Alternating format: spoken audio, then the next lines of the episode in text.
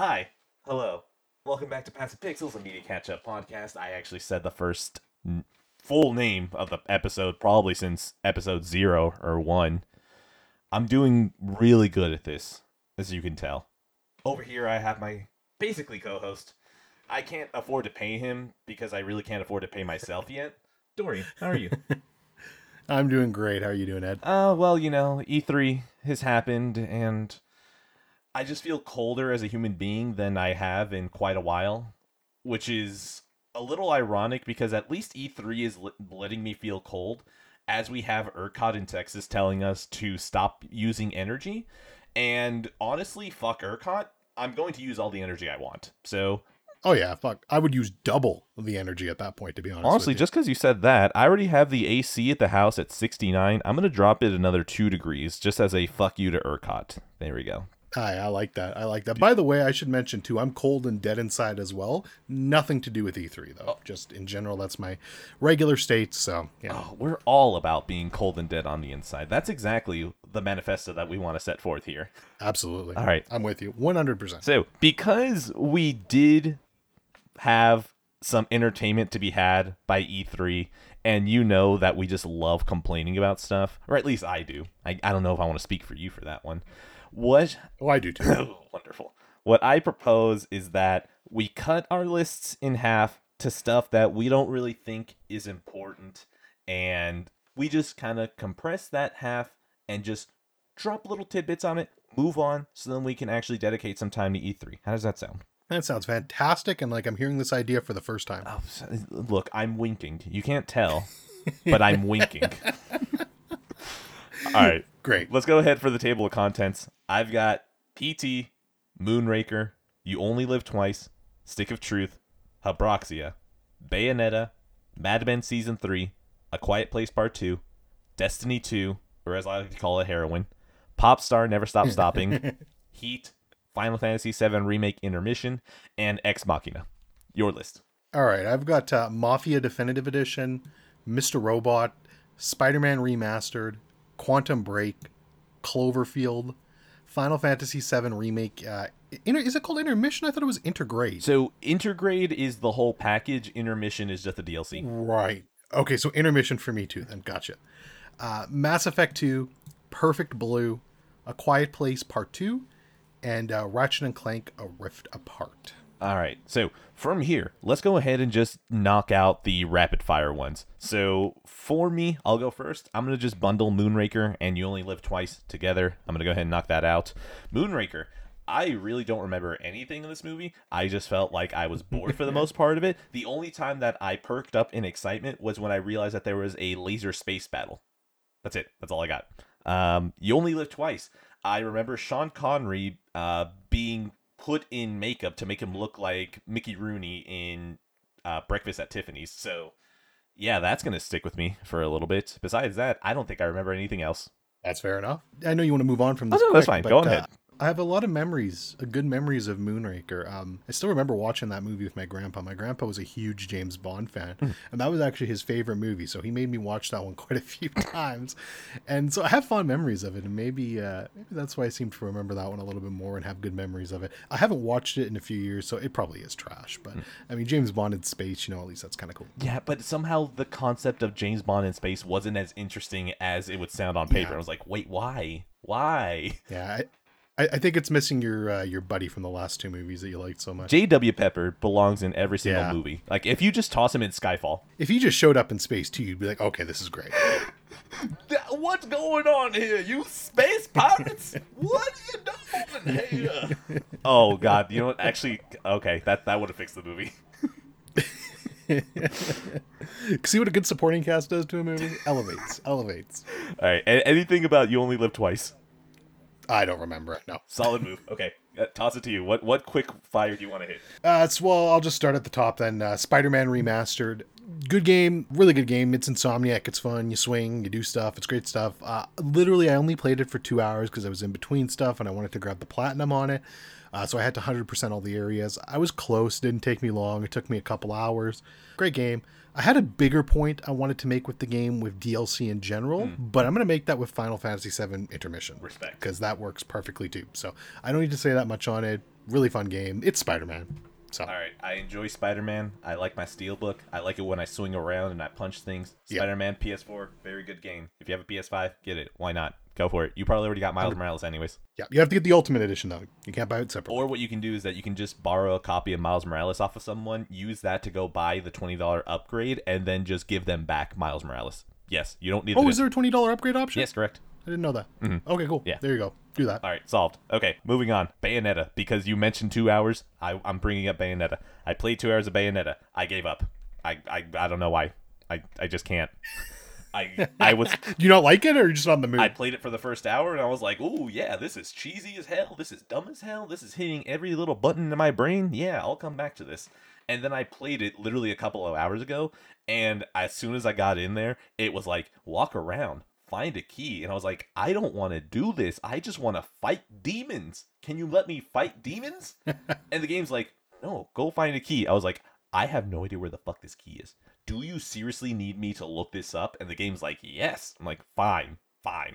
And I just kept doing that, and I just kept fighting. And by the time I got done with the level, I was like, I already felt like I was obligated just to finish this level. I don't think I want to continue with this game. I'm pretty sure it's good, but I don't think I'm in the mood for this. Nor do I feel like dealing with it. Like Bayonetta to me, just let me have my dumb fun.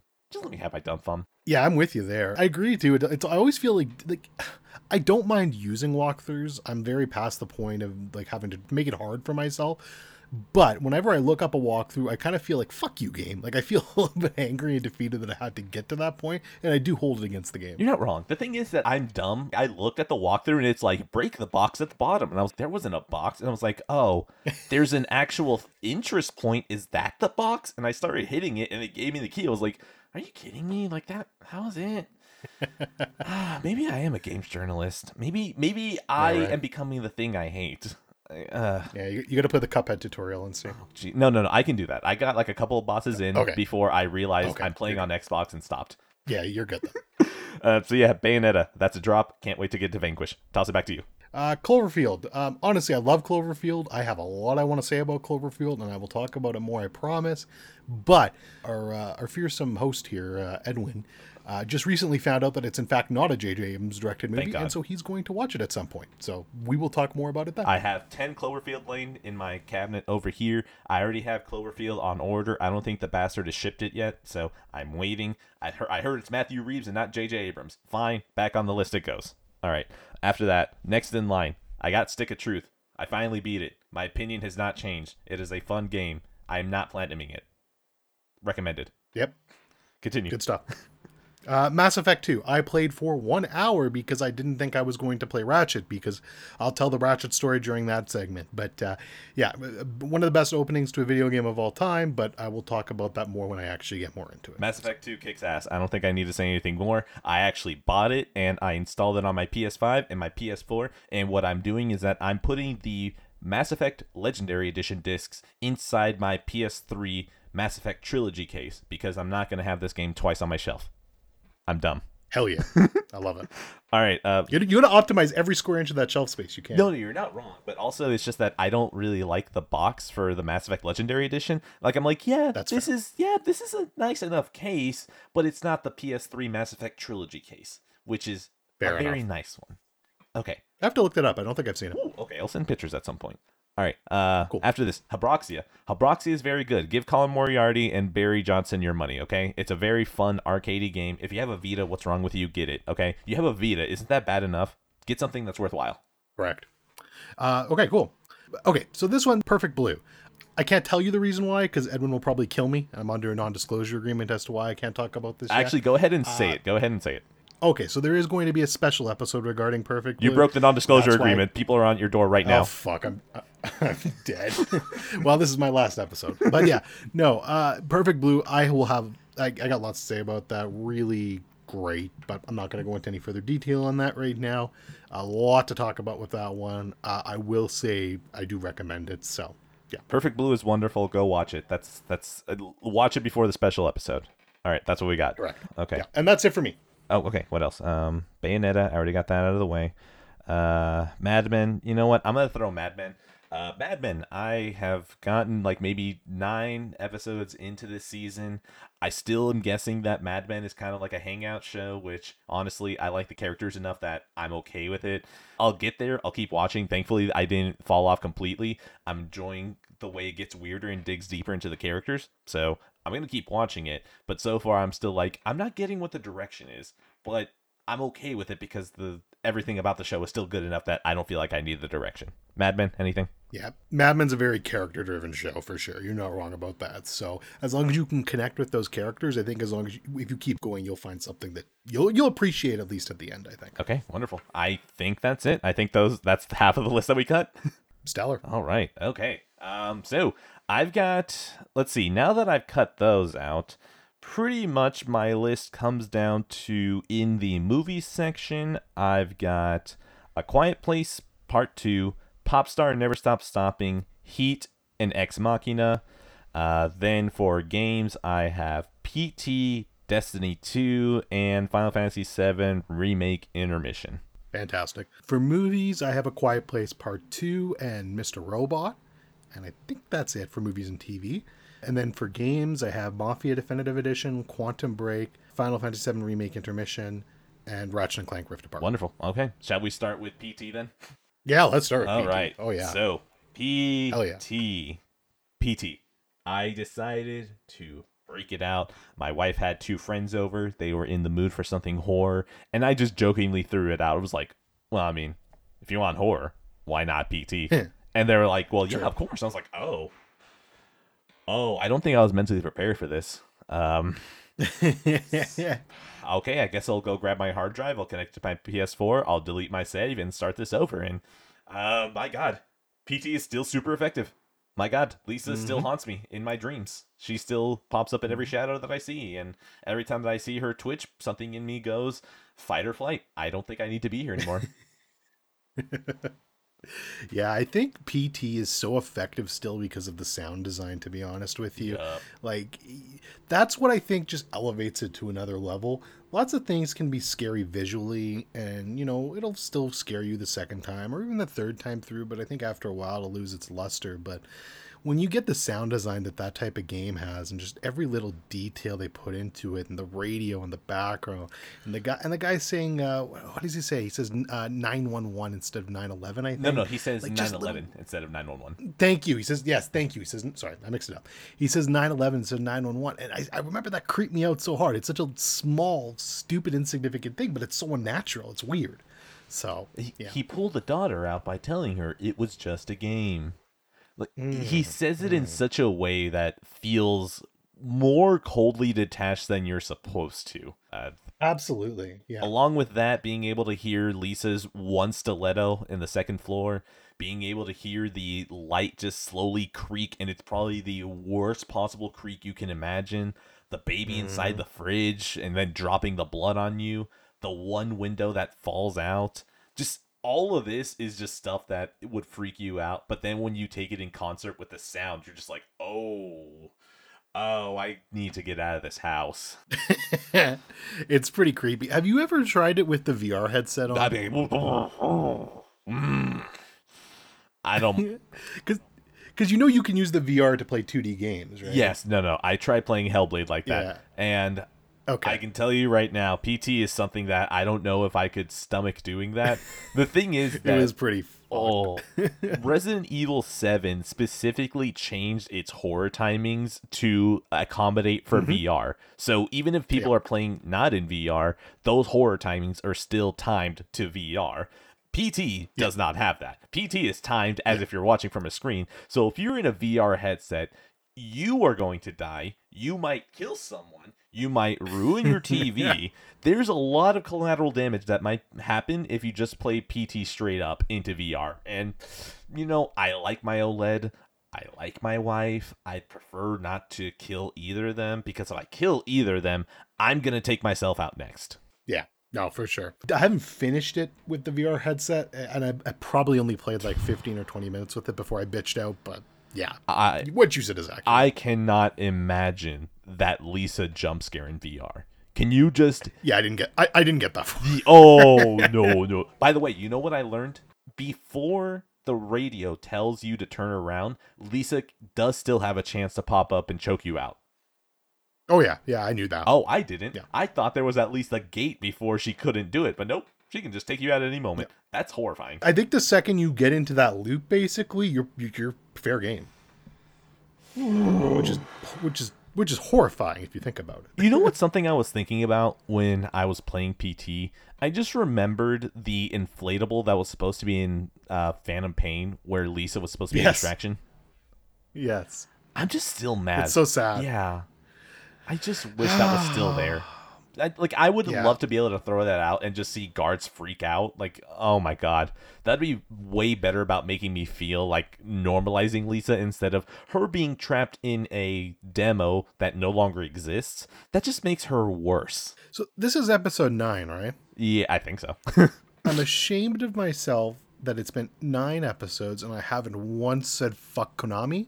oh, ple- or maybe, I don't think I have. And No, if I and if. I have, somebody can correct me.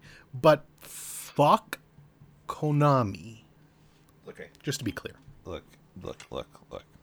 Konami, if you want to send me a check and make me shill for Metal Gear Solid 3 Pachinko, I'll do it. I'll do it. But for now, you done did my boy Kojima real dirty, alright?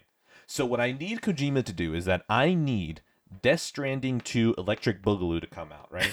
and I need it to be Sam Porter Bridges breaking into the Monami office, right? He's gonna go in and he's just go no no no no Monami Monami, you know, in Minecraft, you know, he's gonna go in in Monami in Minecraft and just steal every single intellectual property in there, and he's going to take it out as a package and he's gonna hand it to a man named Jojima, right? He's just gonna hand it to him, and then Jojima, you know, just just Jojima in Minecraft is going to start tearing up those pieces of IP, and it's going to be like the ending of Mean Girls, where he just starts handing it out to all the different publishers. He's gonna be like, Sony, you get uh, uh ooh, um, soft gear solid. You get soft gear solid.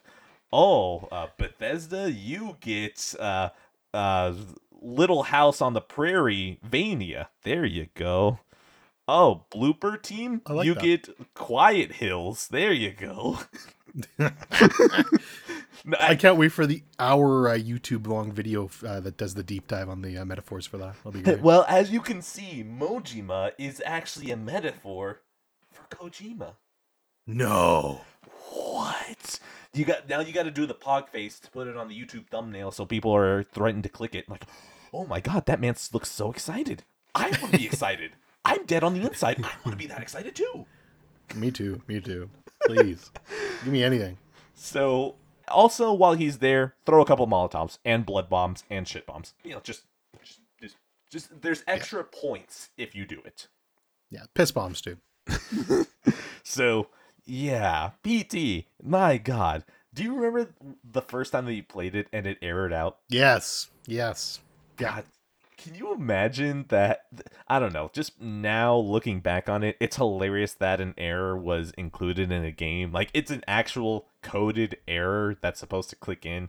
It's just funny to think about how nowadays games are just broken and Oh, it's true. Yeah, like like like poor uh, Ben Smith can't play one video game of Returnal without his PS5 just dying.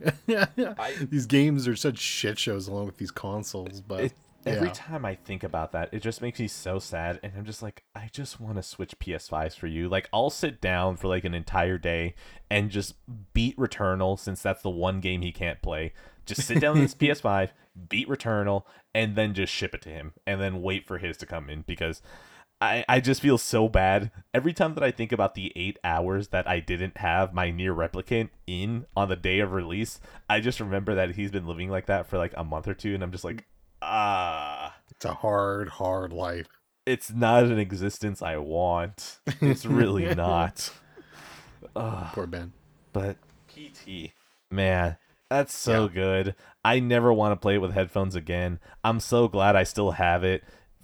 It pisses me off endlessly to remember that every time I connect my hard drive to my PS5, PT's just sitting there and the PS5 is like, oh, not playable. And I'm just like, man, one day in like seven years, I'm going to hack you and you're going to play PT.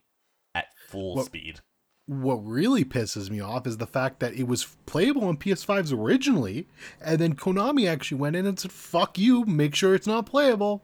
Okay, but here's the thing. Here's the thing that we need to consider. Maybe Jim Ryan called up Kojima, right? Oh, not Kojima. sorry, Konami. Jim Ryan called Konami and he was like, "Hey, listen, PT works on the PS5. We'll disable it if you can let us into your vault of IP." And then Konami was like, "We have IP." Wait, True story. True story. Hey, hey, we got games. Oh, Jim Ryan, how did you know we have games? Who told you? And then he's like, you know what? I just need one video game to put inside of Astro's Playroom because I'm still playing it after 10 months. I need you to give me one video game to put in. So basically, what I'm saying is that we got Solid Snake and Astrobot in exchange for PT being deleted off the PS5. This is my theory. All right, people report on this. Okay, I have my sources. I'm not going to reveal them. I have citations in Wikipedia. Trust me on this. Jeff Grubb. Excuse me. Uh, I don't know if I've got anything else to talk about. PT is good. Yeah, PT's just phenomenal. Absolutely great game. Uh, I would say play it, but you're probably shit out of luck if you can't. So yeah. Wait, hold on, hold on. Do you remember the one Silent Hills trailer that we got? Yeah, the one like the the one after where they were piping up the game, right? Yeah, correct. Like the little Yeah. kid who's holding his Yeah, yeah, yeah. head and bugs. Yeah, yeah. Yeah, Oh look great. Look, look. It was Junji Ito shit, man. It was gonna Yeah. be fantastic. Oh my god! Every time I watch that trailer, because I've watched it a cou- good couple of times after PT was dead, and every time I look at it, it just makes me so sad to know that it seemed like work was actually being done. I know it was probably just a CG trailer, but the fact that they were already starting to get ideas for what horrific shit they can put on screen, it just continuously makes me sad that this is what we got. This is Yeah, the look, universe if that I- we got. If I want to be depressed, I'm either gonna put on Requiem for a Dream or watch PT videos. That's there's no in between. It's one of those two things. At least ass to ass is a little more entertaining than PT. True. True. Okay, that's PT. That's all I got. I I toss it to you. Perfect. Uh, so let's talk Mafia Definitive Edition. All right, Made right, do wop do wops. Do up, do up. Oh, and I, I've got that in my notes. Love those 30s bops. Uh, made by the fine people at 2K. I forget the name of the studio actually, but 2K is the publisher. Hangar Uh, thirteen. they made yes, thank you, Hangar 13. They made Mafia 3, which I haven't played yet. Do want to play it at some point. Uh, but yeah, it's really good. It's one of those time frame games. If you're into Mafia, if you're into mobster stuff, this is probably going to be a game you're interested in. Uh, it's a remake of the game, the original game from the early 2000s, I believe. Um, I want to say it was a PC exclusive at first, or I remember it being on PC, but I think it did get ported to consoles eventually. I could be completely wrong on that, but that's just my memory of it. Um, I do remember almost buying it multiple times on PC when I was younger, but never doing that. Uh, but yeah, no, it's a really fun game. Uh, it definitely does feel like an older game. Like there are parts of it that I'm like, okay, yeah, this definitely feels jank. It looks gorgeous. Like it looks absolutely gorgeous. They've remade it from the ground up, but just the actual gameplay, like the actual gunplay itself, definitely feels like something from the early 2000s. Yeah, it, it's not great. Um, and I will say too, this game came out right before the next gen consoles. It's only 30 frames per second. There's been no next gen patch for it. Makes it pretty rough to play. Like I'm just so used to 60 FPS. I can get used to 30 FPS. I can beat games with 30 FPS now. But if I'm being completely honest, it's definitely tougher to go back to that sort of situation now. But yeah, no, overall, you know, banger of a game. And then yeah, I've been made fun of this for a lot, but man, I love the soundtrack in this game. You got all the bop and music from the 30s and the early 20s and that stuff, and it's very uh, accurate for the time period. And you can switch to different radio stations and hear news broadcasts of real life events or the music itself. So I thought it was a really cool touch, and there was some good stuff with that. So yeah. I'm not gonna lie. Hearing the music that you to- that you sent out and was like, "Yeah, this is the music in Mafia." This is the first time I ever heard music where I could hear the artists themselves dropping the N word if they weren't singing. And that was probably the Yeah. weirdest moment that I've ever had in music where I was like, yeah, um, it's weird to think about that. These people were probably like, if you ask them about segregation, it's like, hmm, hmm. but yeah, Mafia. Have you played two yet? No, and I've heard a lot of good things about two. Um, I've had a couple people um, really recommend two, saying it's a better game than the first one and a better story. Um, which I will say, have you played? Sorry, have you played Mafia One or no? So no, I have not played one. The reason that I asked that was that I want to say like a couple of months ago, for some reason, the Malaysian PlayStation Store, yes, the Malaysian PlayStation Store had a glitch where they were giving out Mafia 2 Definitive Edition for free. And Oh, I went, well, why not? So I created an email address, I created a new PSN account, I got into the Malaysian account, and I just downloaded it. And Oh yeah. Look, Dorian, if you ever want to play Mafia 2, it's an account I don't use. I can just hand it to you. You can make it primary on your PS5. account. Exactly. You can I make it love it. primary on your PS5 and still play it on your normal PSN account, okay? It's basically borrowing. I might take you up on that sometime. Good. I'll need to figure out what email address that is and password. Yes. If you take it, who Yes, cares? sure. It's Mafia 2. yeah, fuck it. Uh, but no, so I haven't played it. Uh, been recommended to me a lot, um, and I will say because um, so I mean I don't want to talk about spoilers anyways, but the ending of Mafia One feels a little rushed. Like it's really strange. Like you kind of start the game off and you're going year by year, and you're kind of cutting back and forth between the past and the present. It's really cool, but at hmm. the end it just speeds up so quick to kind of catch up back to the present and you kind of see like your Dawn going a little bit crazier, but you don't really get any context behind why or basically like what happens for him going crazy. And the game just kind of ends on a really weird note. From what I've told, two ties into it and actually explains a lot, but yeah, it's just kind of left a bit of a sour taste in my mouth for what was a really strong narrative game for the most part with uh, with pretty good characters. All right, so I need your highly uneducated opinion on this. Do you think Mafia 2 is going to be something that they were like, oh, this is going to explain stuff in one, or ah, we finished one.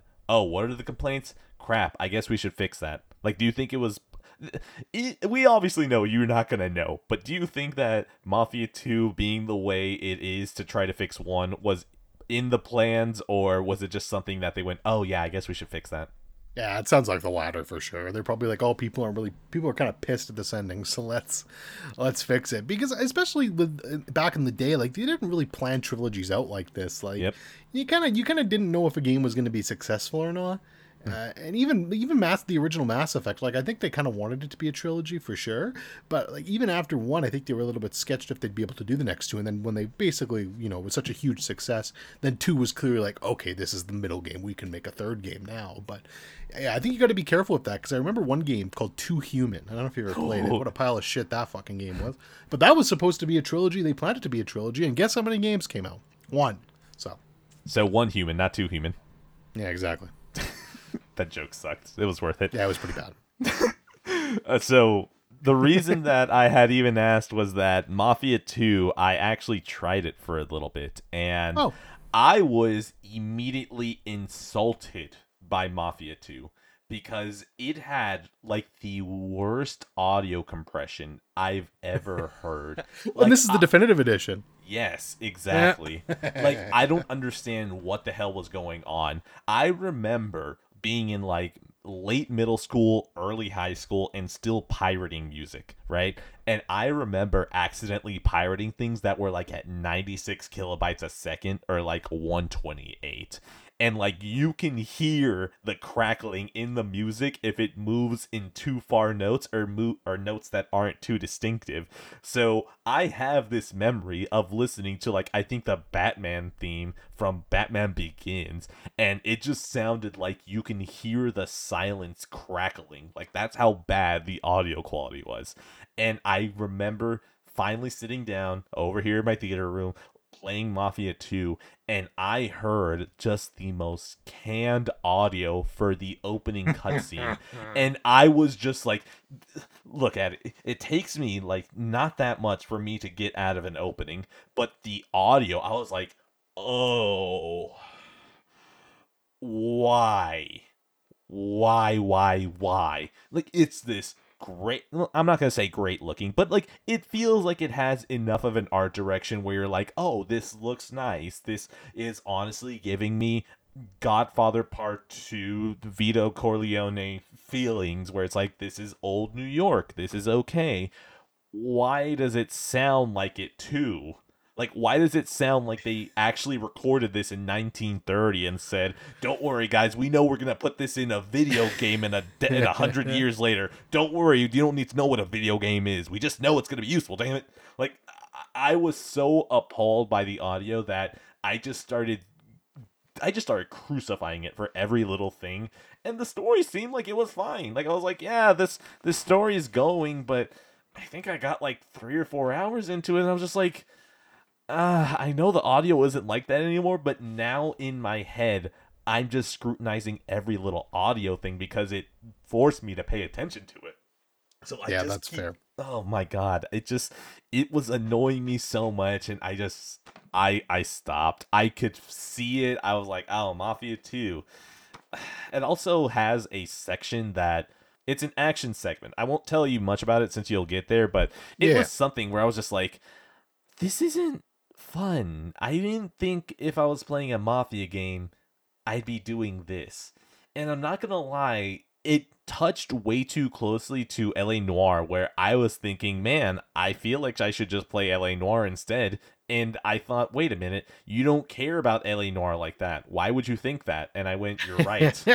you're right. Yeah, I actually I like LA Noire. I would say LA Noire is probably a better game than Mafia One. So no, no, no. I'm not saying LA Noire is bad. It's just I have no desire to ever revisit it unless yeah. it's literally just to boot into the menu and hear the like that. Oh, that trumpet. Ooh, ooh, that's yeah. clean. No, for sure. And you're gonna get the doubt face at least once, but. Oh my god. It's just, it still makes me so sad that doubt breaks the game so badly where if you call out someone on a lie it's like well you have proof. Or i can just hit doubt and not need proof and see if they rat themselves out. Yeah exactly. Doubt was always the way to go. So uh yeah i i don't have much experience with mafia but that poor showing with mafia 2 makes me think that mafia 3 is going to be something that I download a minimum of four times and delete a minimum of four times, and then maybe I download it a fifth time and go, fine, I have nothing else to try. Why not? Yeah. Yeah, that, that sounds accurate. You play, then you play for two hours and you're like, fuck this. And I'm just like, oh, uh, I have to. What am I doing here? I'm in Louisiana. Oh, God, it already feels muggy in here. I, I can't be here. So I I'm looking at the Wikipedia page now for Mafia, and there's something I got to know. Back rewind a bit from what you asked. Like, do you think they, in your uneducated opinion, do you think they basically said, "Oh shit, we better fix this"? Mm. I actually didn't know this, but apparently, and again without spoilers, so I'll say this as best as I can. Mm. But apparently, they actually redid the ending in the remastered edition only. So in the original ending, it doesn't even tie anything to do with Mafia 2, but they actually changed some of the character models in the definitive edition to force it to tie into part 2. So they didn't give a fuck basically. Here's your answer. So in other words, somehow the original release was even worse, and instead what they did is that in the second one they're just like, "All right, we're just gonna bootstrap these so we can finally sell these as a trilogy and push it out there." Yeah, you got it. So interesting fun though. All right. I, I is that all you got for Mafia? Yeah, I'll give it a score. Did we give PT? We didn't give PT a score. Oh my God, you're right. You see, I, you see. Look, here's the thing. I can't ever do everything perfectly. I said the no. title of the show, and we we've been doing good on time. You see, we've been doing good of time, and just like the triangle of quality, speed, and cost, you can only pick two. So yeah, exactly, the scores sadly was the one we didn't pick. Yeah. Well, fuck PT. It's over now. And honestly, I don't want to score a demo anyways. But I will. Oh, how dare you! I will. PT is masterpiece out of ten. Masterpiece uh, out of ten. I'll, I'll, I'll, give it the same score. Shapes, uh, shapes and shadows for months out of ten. uh, Mafia is a seven out of ten for me. Uh, Mafia, I'm gonna give your score of it a bootstrap out of ten and a hey, hey, bada bing out of ten. Uh, Mafia 2 is a pirated version of the Batman theme by Hans Zimmer from LimeWire at 96 kilobytes a second out of 10. Oh, three scores. How generous. All right, that's Mafia. I assume it's back to me now. Yep, you're good. Go. Okay, let's see. Uh, man, I just realized we don't. Oh wait, no, no, we were doing movies. Oh wait, no, you. Oh my god, we completely broke order. Whatever, it's that Oh, kind yeah. of episode. Yeah. okay. Um, did I already talk Mad Men? I did. Okay, I've got a Quiet Place Part Two next. Shall we go there? Yeah, I watched it too, so we can both talk about it. All right, beautiful. A Quiet Place Part 2. I don't remember much of one. I just remember thinking that was a good movie, and I remember thinking that at the end it lost me a little bit. And you know what? How about this? Let's go ahead and just say that we can spoil A Quiet Place Part 1. We just won't touch 2 unless noted. How do you feel about this? Sounds Dorian? good. Yeah. Okay. No, that sounds fair. All right, so Quiet Place Part 1.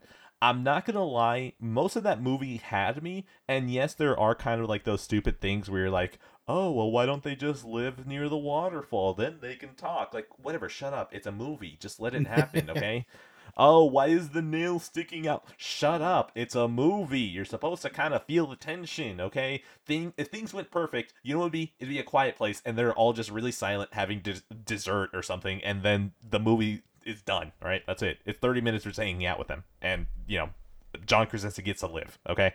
So, honestly, the only time that part 1 lost me was at the very end when sh- Emily Blunt just shotguns that thing and it dies and I was like, "Really?" Like how how quickly did they ravage humanity that we just didn't figure out that these creatures that work off of sound just maybe you can hurt them with sound and then kill them when their insides are out? I was like, ah, Yeah. now that was kind of dumb. But then the movie literally ends right after that, and I was like, holy shit! Wait a minute, did you just end the movie at the right time?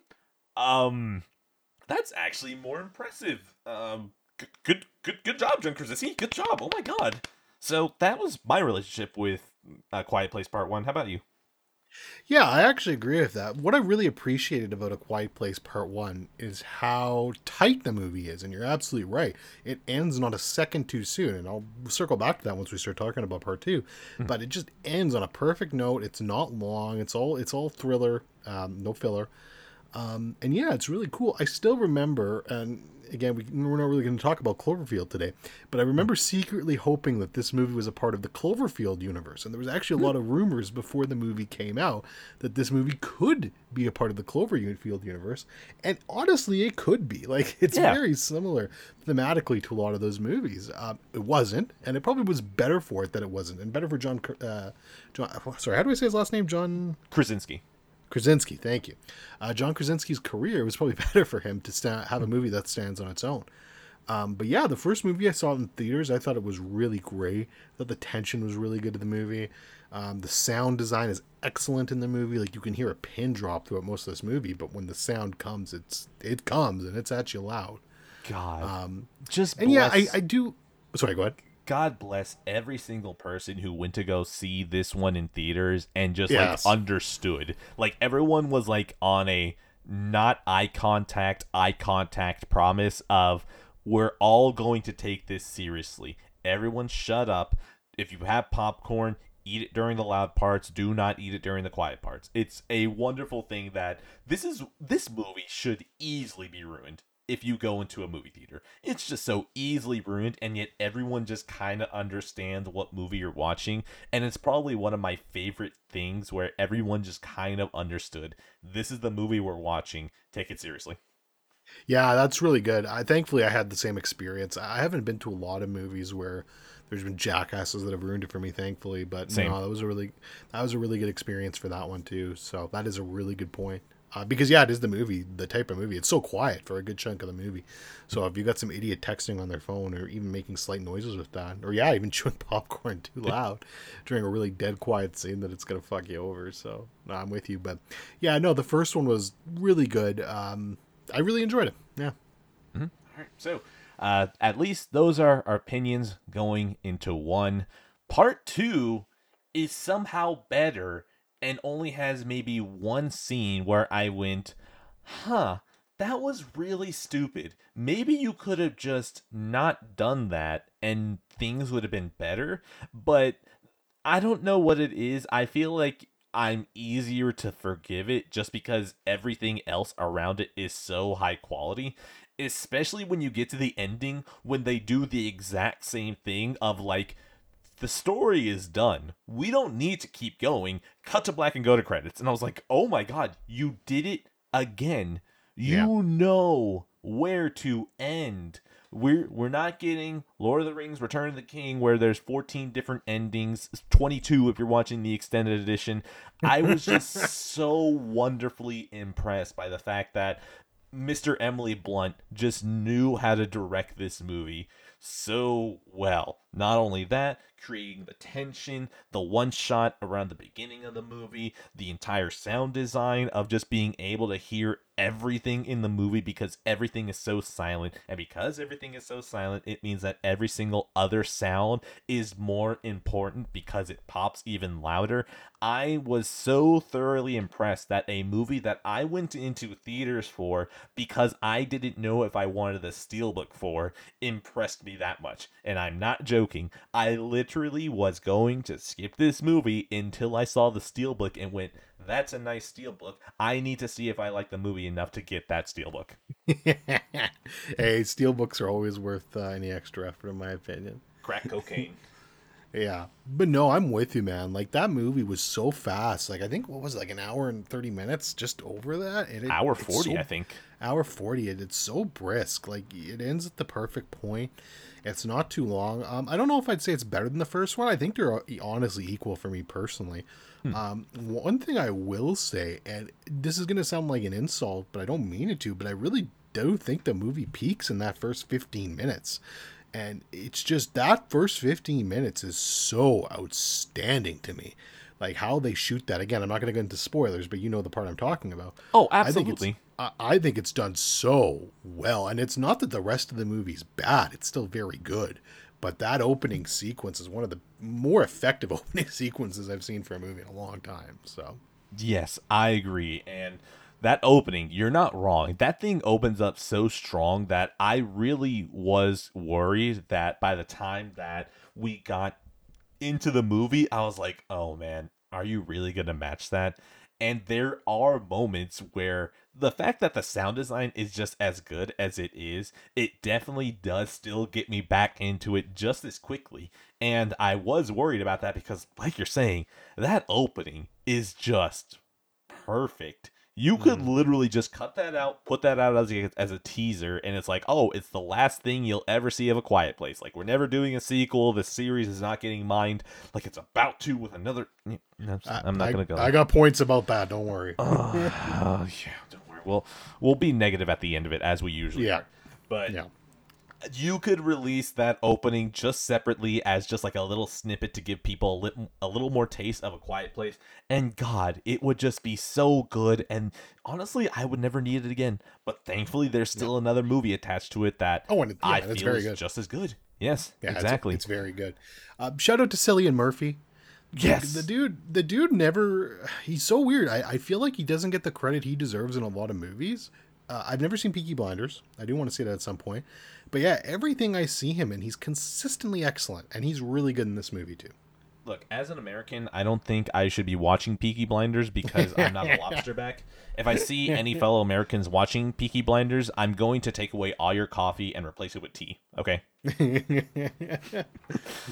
But That's yes, Cillian Murphy is someone that just is such a character actor that he mm-hmm. just pops up and you're like, hey, is that dude? And then like another 10 minutes, you're like, oh, what's that character's name? Yeah, he's just that person now. Like Cillian Yeah. Murphy pops up wherever he wants to, and he's just always doing so good that it kind of like I know he's had starring roles, but I think I like him a little bit more as just a person who pops up wherever he wants, has his little part, and then just goes off and does it again in another movie.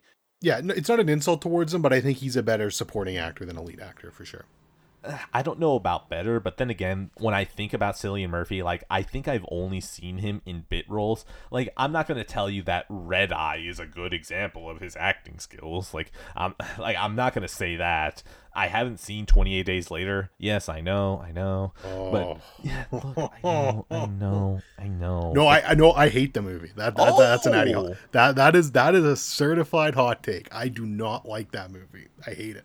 I have nothing to add here. The only thing I know is that Danny Boyle is included, and pretty much Danny Boyle, all he has for me is Slumdog Millionaire and 127 hours. That's about it. I don't know if I'm missing anything else. Besides that, I don't know if Danny Boyle is someone. Oh, wait, he did yesterday. Never mind. I don't want Danny Boyle around me anymore. Like, I don't want it.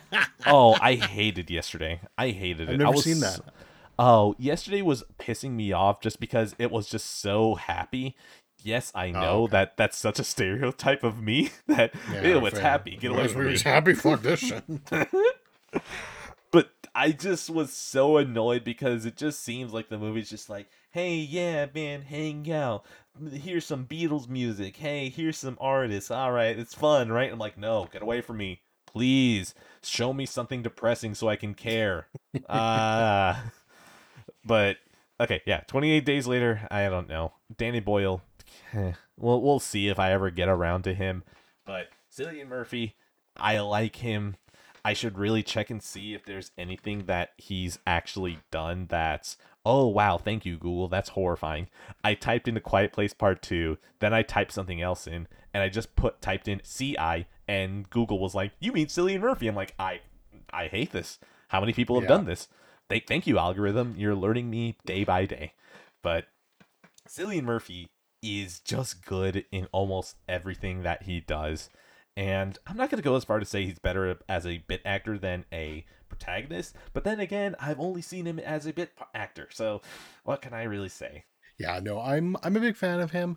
Uh, and, and like I said, those bit roles are what makes him for me. Like very underrated role is Scarecrow when Batman Begins. Obviously, nobody talks about him that much because of what came after with uh, yeah. And the Joker and uh, Bane, our friend Bane. But he, I really liked him as Scarecrow too in Batman Begins. So Uh, oh, he was great. He was just this little greasy kid that was a great scarecrow, and he just always had like this uneasy energy to him. Like he was good in the role. yeah, I love it. Uh, he was also in Inception too, so more Nolan stuff. He's in a lot of Nolan's movies, but he had a really good role in, in Inception with a lot of hearts. So Man, he doesn't have that long of a filmography. I mean, I was looking at it too. There's a lot of little things, but yeah, there's not a lot I've actually seen. The stuff I've seen, I love, but Yeah, I've seen Peaky Blinders on here twice, and like I said, I'm not doing that. I like my ass coffee. I'm not doing that. So, shall we go into spoilers? Because I feel like we kind of topped out on what we can talk surface level. uh, yeah, let's do spoilers. All right. Okay. So three, two, one. My God, when the girl finally just gets to beat down that monster and the brother is doing it at the same time, I just felt exactly like Emily Blunt. I was like, I'm so proud of these kids out here murdering these monsters. Oh my God. Oh my god, I know it's so good. It definitely gets really intense near the end, like kind of like that one shot when they're like in that town that's safe, and then you hmm. can just they, they Oh obviously know that the that the thing snuck on with them, and he's like running, he's like, "Get in your houses, get in your houses, go, go!" And you just you just see the thing, the monster just comes, start fucking people up left and right. It's Oh so good. It's It such a great scene. it was so exciting for me because I was thinking you have a couple of them in the first movie and they're very threatening and then you jump into this movie and it just feels like they have even more of them just out in the open where it feels like it's an alien to aliens thing where it feels like they are still pretty threatening but because there's even more numbers for them it doesn't feel like they're more threatening. It just feels like they become more of a nuisance where it's like okay we can we know how to take these on so it's fine even if you give us more. I love that that town the inclusion of that makes it so even one of them is just super deadly. And i really really enjoyed that. And Yeah, especially that whole putting it in that enclosed space again whenever they're trying to get to the uh, radio station i was thinking wow that's actually good. You're putting it back in an enclosed space so we're getting the extra danger of that thing again. Yeah, no, that was really good, and and I like the point you made. You're totally right too. Like, you're used to like before that part it's kind of multiple of them that are popping up normally but then you kind of just get that one and even one of them it shows you how dangerous those fucking things are if you don't if you don't have the, the tools to counter them basically Uh, the other thing, so uh, oh, I do want to say that. Oh my god, I don't remember what that dude's name. It, it's the black dude. The only reason I know him is because I see him, and he's the guy in Guardians of the Galaxy who goes, "Who?" So do you, do you know what he's credited so do you mean the actor's name or the character's name yes, so the, okay the actor's name is uh, digimon honosu i'm probably saying that wrong digimon honosu no, but I- the character's name is credited as man on island so you- you're right to not remember his name he doesn't have a name. Okay, wait. Oh wait, what the hell? Wikipedia? How? Oh, never mind. Never mind. I was trying to figure out why it was that Cillian Murphy had such a short list of credits. He has a longer list of credits. That list on his Wikipedia page is awards, not credits. oh okay well there you go Yeah, okay, that makes more sense. Yeah, this man has Yeah. not stopped working. Okay. Okay. yeah okay there we go. That go makes more sense now because I was trying to look for the uh, Wikipedia page for A Quiet Place Part 2. Okay, there we go. gotcha gotcha Uh, okay Digimon Hosu. Okay, yeah. Uh, that is this man. So yeah, it is him. And honestly, I felt really bad for this guy. I yeah he gets fucked yeah, he does, but it just makes me so sad that he's the leader of this island. He does nothing wrong because I was actually really worried. I was like, I really hope that we don't get more of the humans are the real monster trope. Like we already Yeah. had that with the guys that dropped the bells on Cillian Murphy, which by the way, we'll talk about that later. That was awesome. But mm-hmm. for this guy, I just was like, he's doing everything right. Thankfully, he's not like eating people on this little island. They're just chilling out. And he's the one who gets in the car and drags the monster away. And I'm like, you know what? This guy's a cool dude. He's doing stuff. I like him. But then the movie goes, well, if we put him inside that recording room, then he, the people have an unfair advantage. So we need to get rid of him to level the playing field. yep so we're just gonna have him stand near the opening, like if it's fucking Deep Blue Sea, and just have him taken out real easily. And, uh, like I get what the writing reason was. I just still feel like I'm really sad about it. And I wish kind he kind of had a more of a part because everything he did, I was like, yeah, I like you. I prefer if you didn't die, but like I get it. rest in peace man on island we we hardly knew ye uh, Yeah, we hardly knew you that we don't even have a name. We're just gonna put man on island on the tombstone. yeah But man, that island thing was just such a cool idea. Hell, hmm. just because we jumped into the deep end, how about the plot of the actual movie? Like what forces the plot? Like the idea that the little girl recognizes that the high pitched whine hurts them, hears a radio broadcast and goes, Oh crap, we can start helping people fight back. Like that was something that I like I said, I went into this movie just like I don't know what I'm getting into. If this is just good and I want the steelbook, that's all I want.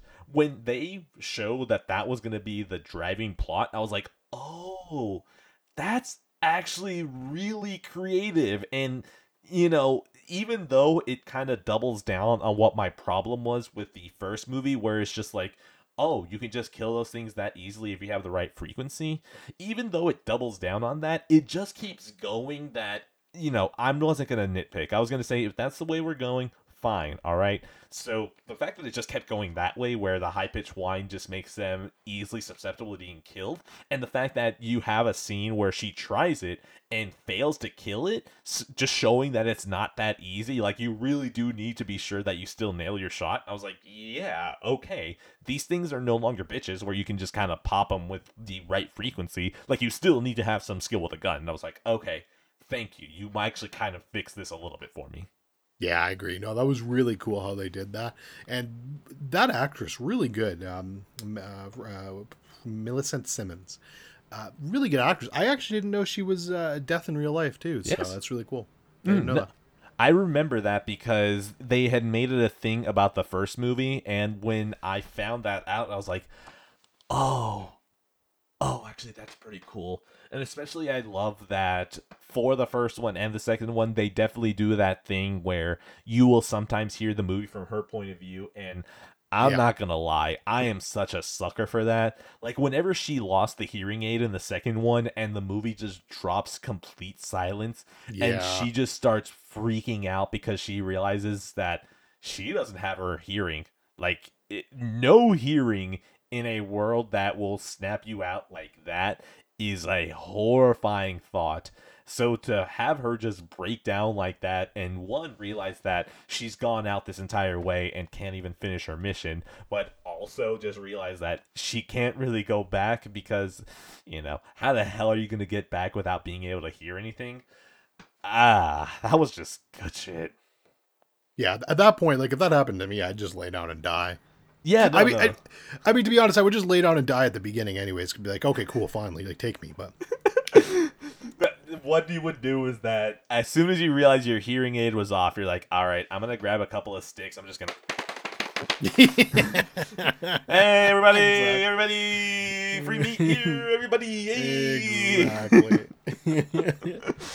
Oh man, but I am sti- I am such a big fan of this actress in this movie. She was- just did so much good stuff where I even though it felt a little bit like it felt a little bit like kids cartoon where it's like the kids are going to go out and do the mission. It never felt like that. Like it felt like yeah, you could say that if you wanted to, be an asshole, but even though they had all that, it never felt like it. It still felt like there was actual danger. And especially having Cillian Murphy there allows them to be a little more in danger than you'd expect, which I we got to get to it. With that scene with the few ravagers that we see. hmm Oh man. The idea that they weaponize sound is such a cool idea. I Yeah. just the idea that they just put the bells on you, it's like, you're done. What the hell are you gonna do? You gonna scream? That's what screws us all over. Uh oh my god. I'm really happy that it, we didn't dwell on it because I mean, like I said, it's get we're getting to the cliche point of man is the real evil. Like, come on, we've uh, we don't need that anymore. It's still good shit. If it's interesting enough, go for it. But for the most part, just let it be the mild sprinkling, never the focus anymore. Yeah, I'm I'm totally with you there. Like I I tried to watch four seasons of The Walking Dead. I'm, I never ever need to see that trope again in any sort of media ever. So no, thank you for that. And yeah, they don't really touch on a lot. In, in, in fact, to take it a step further, I was very like I'm, I don't know about you, but at the beginning of A Quiet Place 2, I was like, oh, it's Cillian Murphy's Emmett is his name. Uh, mm-hmm. is Emmett good? Is he bad? Like, are they gonna go that route that he's actually a bad guy? And there's even that scene where the kid's like exploring around his house. You're like, oh, what secrets are he gonna find there? Like, are, mm. they, are, are his kids still alive and chained up, and he's like torturing them or something? I don't know. Mm-hmm. My head was like thinking all these crazy things, but they didn't go that route, thankfully, which was good to see. I'm very happy that they didn't go that route just because I was thinking from everything that they've shown us, he doesn't seem like he's a bad dude. He just Yeah. seems like a dude who's like, listen, I've lost my wife, I've lost my kid. Now you're going to ask me to stick out my neck for another kid that I might get to attach to and lose. Yeah, I'm good. I want Yeah. you out of here right now. I don't have enough food. I don't know if that's the truth or not. I just don't want to share my food with people who might die and end up hurting me because of it. So Yeah. all of that, I was like, man, thank God it wasn't anything dumb. I was worried about it for a second whenever she was crying on the ground because she didn't have her hearing aid. I was worried for a second that he took it and then just fucked off. And I was like, oh, no, that's. I really hope that's not it. I don't see what the point of that is. That seems kind of dumb. So I'm glad they didn't go that route. Yeah, same. That would have been a really bad turn for me. Mm-hmm. so my one thing that kind of broke me out of it was the kid going upstairs and exploring because I was thinking, why are you doing that? You're already there in the basement. Your mom has told you to watch your brother. You are completely scared of taking care of your brother, and you're really gonna leave him. You're gonna leave a baby that can cry. Sure, it's in the quiet box, but still, like The you are so. Sc- I mean, yeah, it's in the quiet box. Like, yeah, I like it. uh, I like it. I, I hate it because now that you're laughing at it, it's making me think that people are punishing kids. Like, do you want to go back to the quiet box? Like, no, no, no. so you have a baby in a quiet box that, sure, yeah, it can still cry in there, but I mean, sorry, it'll still cry in there muted, but it can still cry. In a world where every little thing can make sound and possibly get you killed, probably don't leave the baby inside just somewhere alone, okay? And so you have all that, and he's exploring around this place, and I just keep thinking, what is the point to explore? You've already gotten all your answers in that bunker. You've already seen all the pictures of the kid. The wife isn't there, so you have to assume that she's gone. Like, there's just kind of common sense things that he finds out that you could easily just derive from the information that's already down in the bunker. And because he does that, then it causes a sound, it causes more monsters to come through. Like, it just seems like this chain reaction started from a stupid point where I was like, if this kid dies right now, I don't think I'm gonna feel bad for him. I'm gonna feel bad for the baby. Like, that's what I'm gonna feel really bad about. Yeah, I'm with you. The kid was dumbass. Like I understand why that scene was there. It's for dramatic tension. And again, I think they were building it that ew was Emmett really a bad guy. Like I think there was a sprinkling of that in there. So I get what they were doing with it, but yeah, I mean, the kid was just stupid. I know. But by the way, I was freaking. I was freaking the fuck out when the baby's oxygen was going down. I was like, Oh, yeah. no, no, Don't No. you kill this baby. don't you kill this cute ass baby. Look, I don't care about his older brother. If he dies, whatever. As soon as he him. starts protecting that baby, I'll care about him again.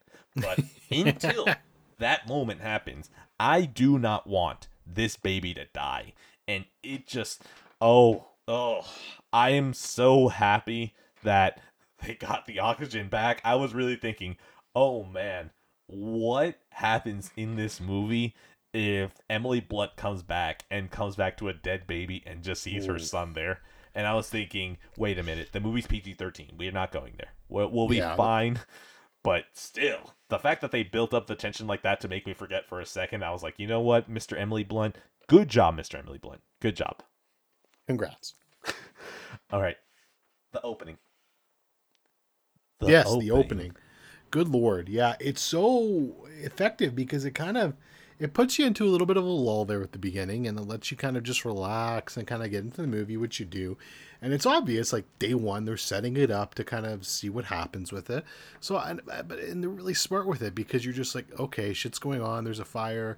Let's get in our cars. Let's go home. Everybody starts getting ready to go home.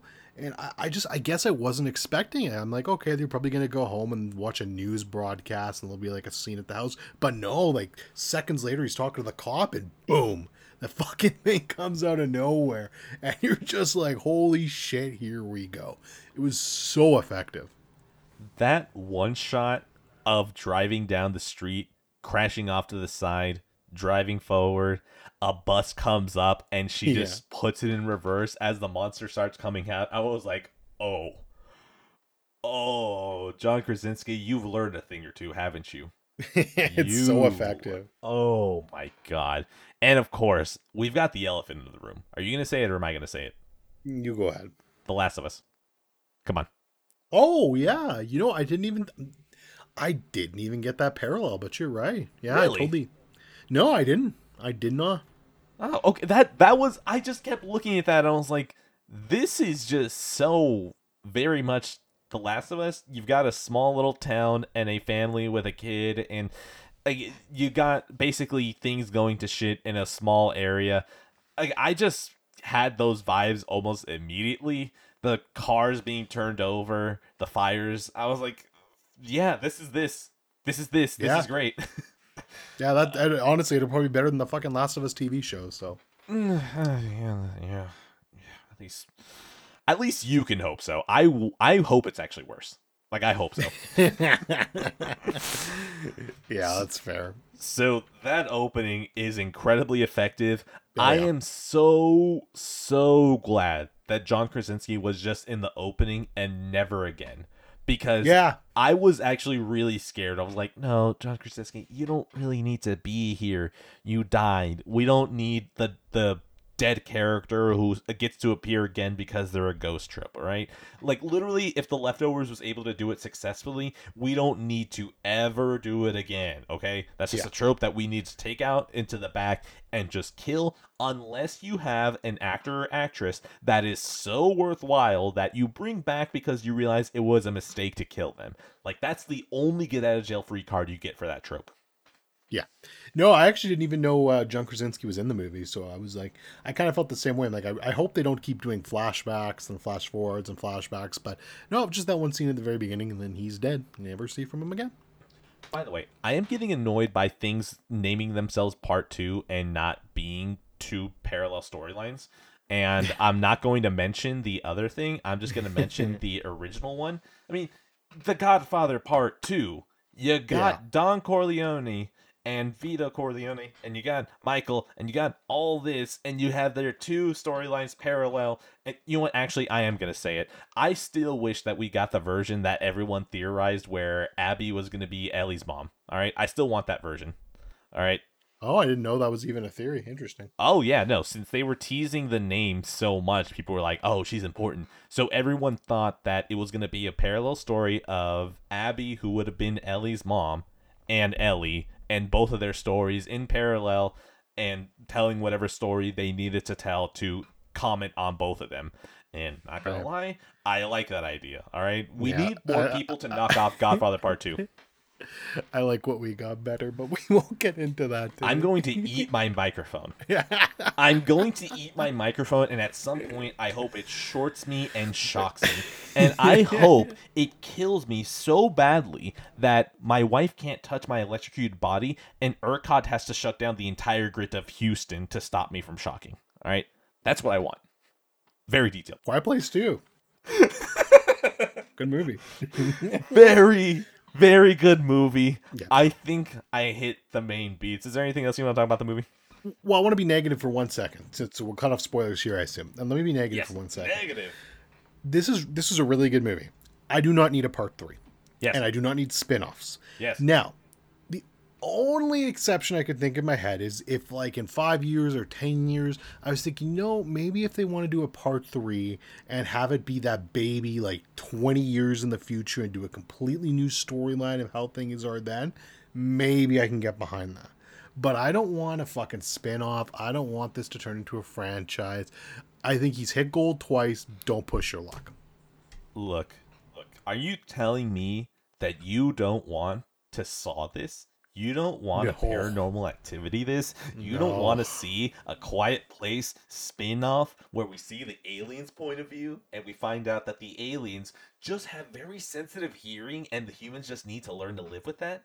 Are you telling me that's not what you want? No.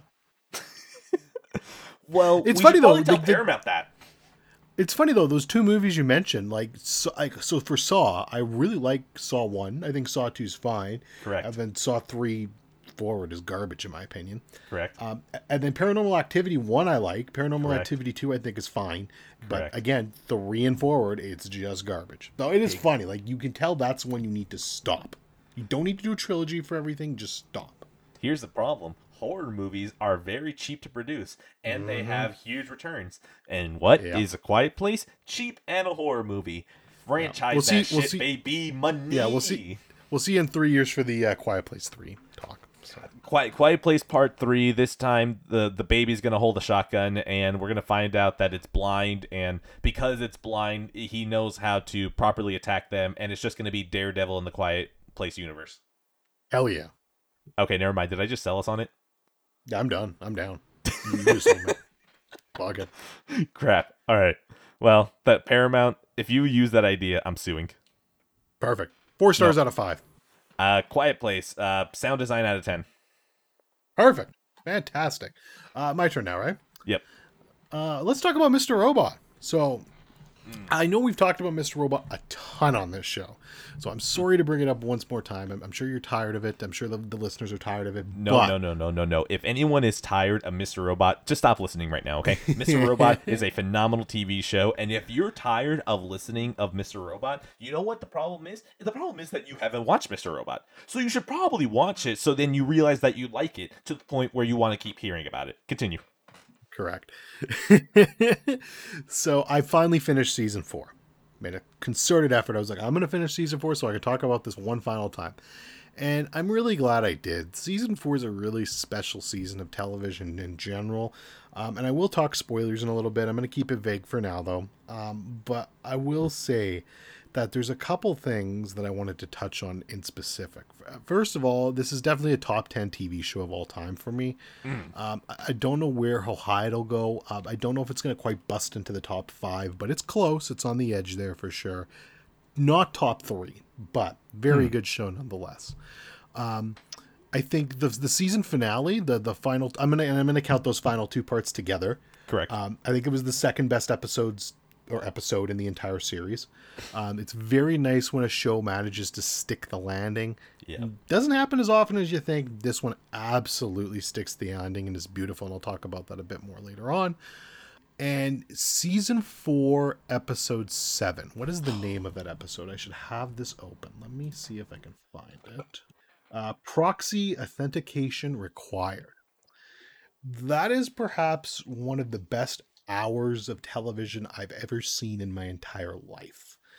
Um, uh, and again, I want to get into more details in that further on. So I'll see. I, I actually want to get right into spoilers. So do you have anything else you want to say before then? The one thing I want to say for Mr. Robot is, of course, it is phenomenal. And just because you were talking about the ending, I just want to mention a small thing that happened.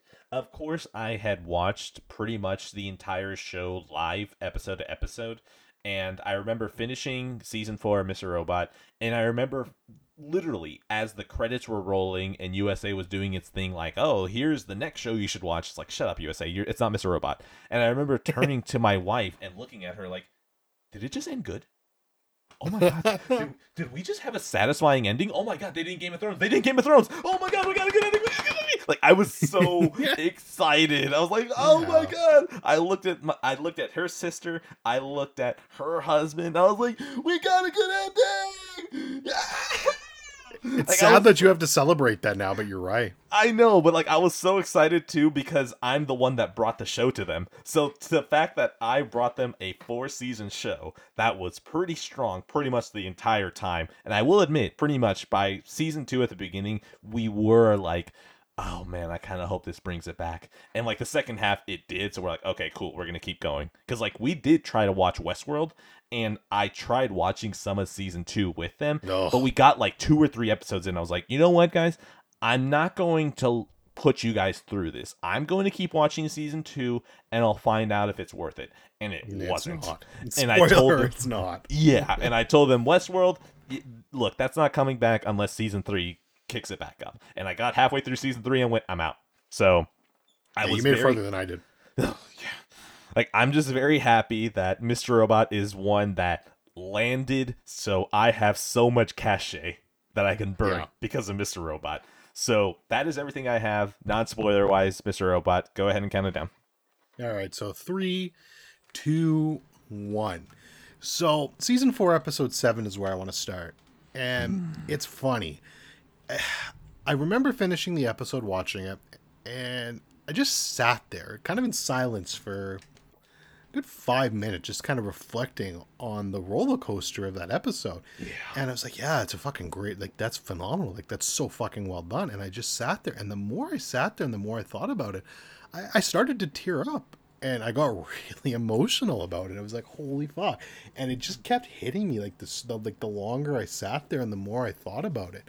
Um, so yeah, season four, episode seven basically deals with the fact that he was sexually abused by his father, and it's such an obvious thing thinking back on it. No, like, it makes perfect sense. No, but well, okay, well, yes, it does. But the fact that Mr. Robot himself, uh, Edward Aldrin, wait, is his name? Is his last name Aldrin?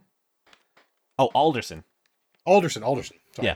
No, Close. the fact okay. that Edward Alderson is just such an ever-present thing throughout the entire show. He never gives off creepy vibes, but of course, because we're being told from Elliot's point of view that he never remembers him creepy, so it's one of those things that the puzzle piece can fit there, but there was never any hint towards it besides Elliot's yeah. actual being as a person and the fact that we can only see snippets of Mr. Robot from well, okay, probably not Mr. Robot I'm going to call him Edward because I don't want to call him Mr. Robot because there are two distinct personalities. So Yeah.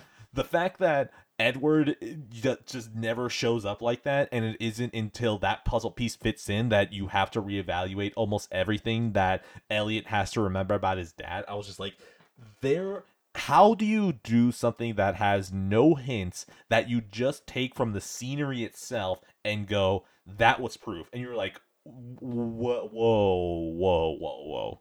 It's like if you saw a painting in the same spot for years and never thought to open it back up there and you see a safe. You're like, that makes so much sense, but there was literally nothing that would have told me that that was there, and yet it just fits perfectly to know that it's there. Yeah. So yeah, I'll correct myself there. When I say it makes sense and it's obvious, it's not obvious at all from the story perspective. You you really there's no reason you should know that. Hmm. But then once you get that piece of information, then the puzzle piece slides in and you're like, "Oh, that does make sense even though they didn't really hint to it at all." Hmm. Because it's a perfect explanation for a lot of different shit. And yeah, it's just so expertly done that episode. And I remember at the very, very end of the episode when he's basically, oh, I'm going to forget his name, but he's so good and I feel bad. Do you remember his name?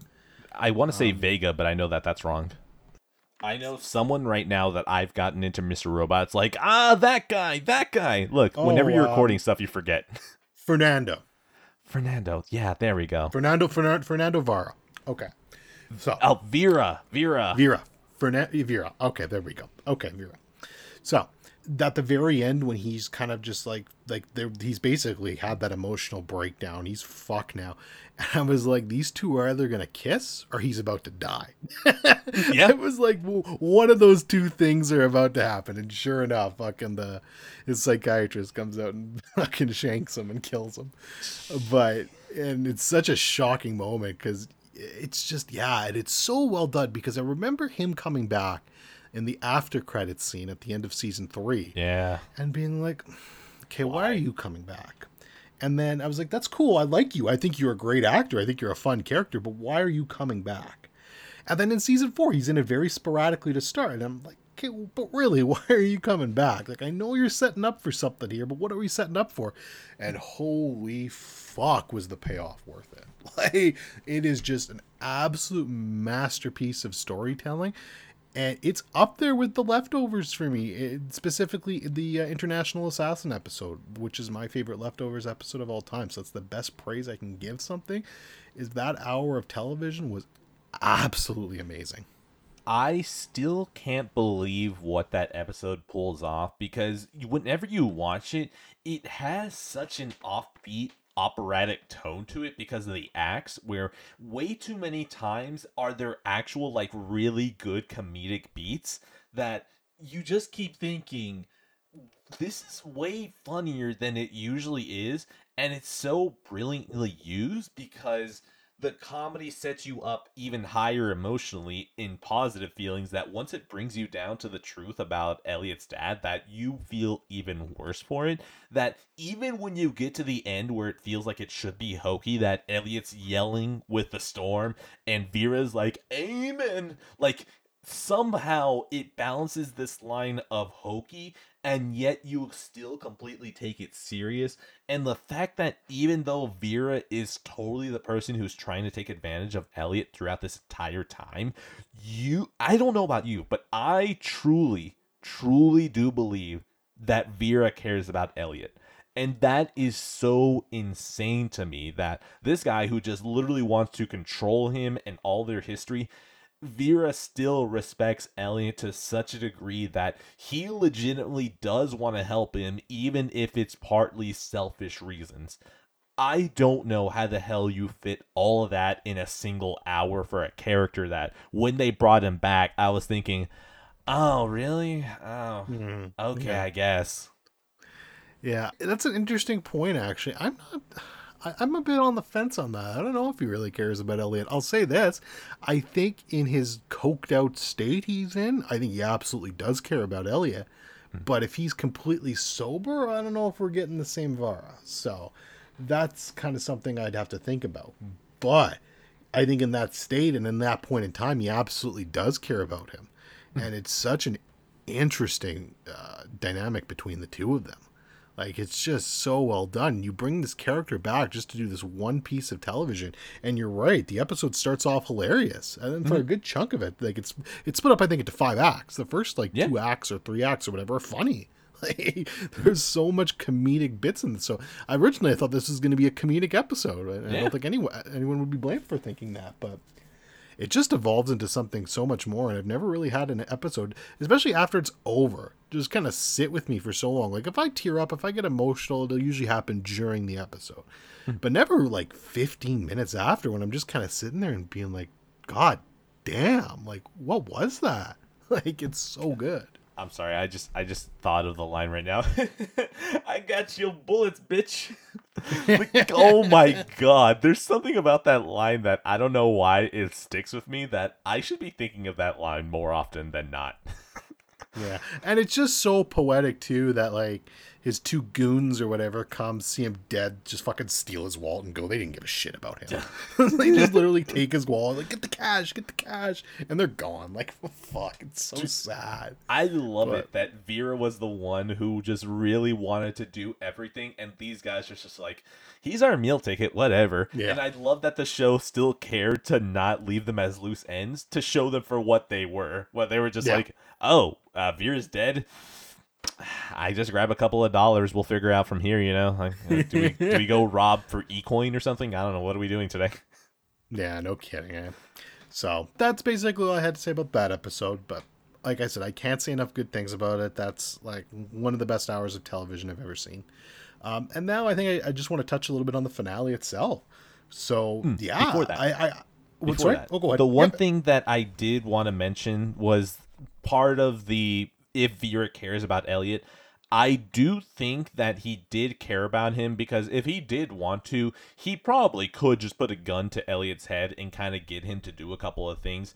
Yes, he gives his reasoning that he would prefer to have Elliot on his side. I do think that he does respect Elliot, at least going back to season one, where he's just so impressed with Elliot's hacking abilities to be able to get whatever he wants that I do think he respects Elliot to a certain degree where he does respect him to a point where he wants Elliot to respect him as well. So I do think he cares about him enough that it does come from a selfish place, but it does come from a selfish place. And I'm also thinking that Vera does care about Elliot as well because once he figures out what was going on between Elliot and his dad, which to be fair, since Vera did read those files before Elliot was told it, Vera already knew. So I wouldn't be shocked if his sympathy for Elliot started at that point whenever he talks about the point that he had his mom's friends toss him around like that too. So like there are things that make me think more than anything else that Vera did care about Elliot, even if it did come out a little bit messed up. Yeah, that's totally fair. I'm still not sure. I'd have to actually think about that one. I've I never actually really gave that one too much thought, but yeah, I can definitely see that for sure. Hmm. All right, continue with the finale. Yeah, so the finale. Um, yeah, just touch on that. Um, really. So I did guess most of it. I think I, I think I did figure out a good chunk of it beforehand. I think the signs were there. Once you kind of get to that second to last episode and kind of go through that different world, so to speak, um, you I, I kind of started to figure out what was going on there. And there's so many little signs for it throughout the entire series. Like it's definitely the type of series you could watch a second time and kind of get a new appreciation for it because they dropped so many hints for this one. Unlike the last one, where you're right, there really wasn't a ton of hints that Mr. Robot was a, a child molester. Um, yeah. in in this scenario, there were well, so Edward. many hints. Oh, Edward, excuse me. Yeah, yeah, no, no, Mr. Robot's a good man. Which, by the way. right, Mr. Robot's Mr. good. Edward bad. Yes. Yeah, when Mr. Robot pops back up, like I was like, "Ooh, this feels really wrong. I don't want yeah. you on screen." And then he immediately has a speech about how, "Look, your dad's an asshole. You created me so I could be the dad that you didn't have." That entire speech, I was so impressed that they knew what they had done to Christian Slater's image in the series, and they realized we need to rectify this immediately because if we do this, it wrecks Mr. Robot too.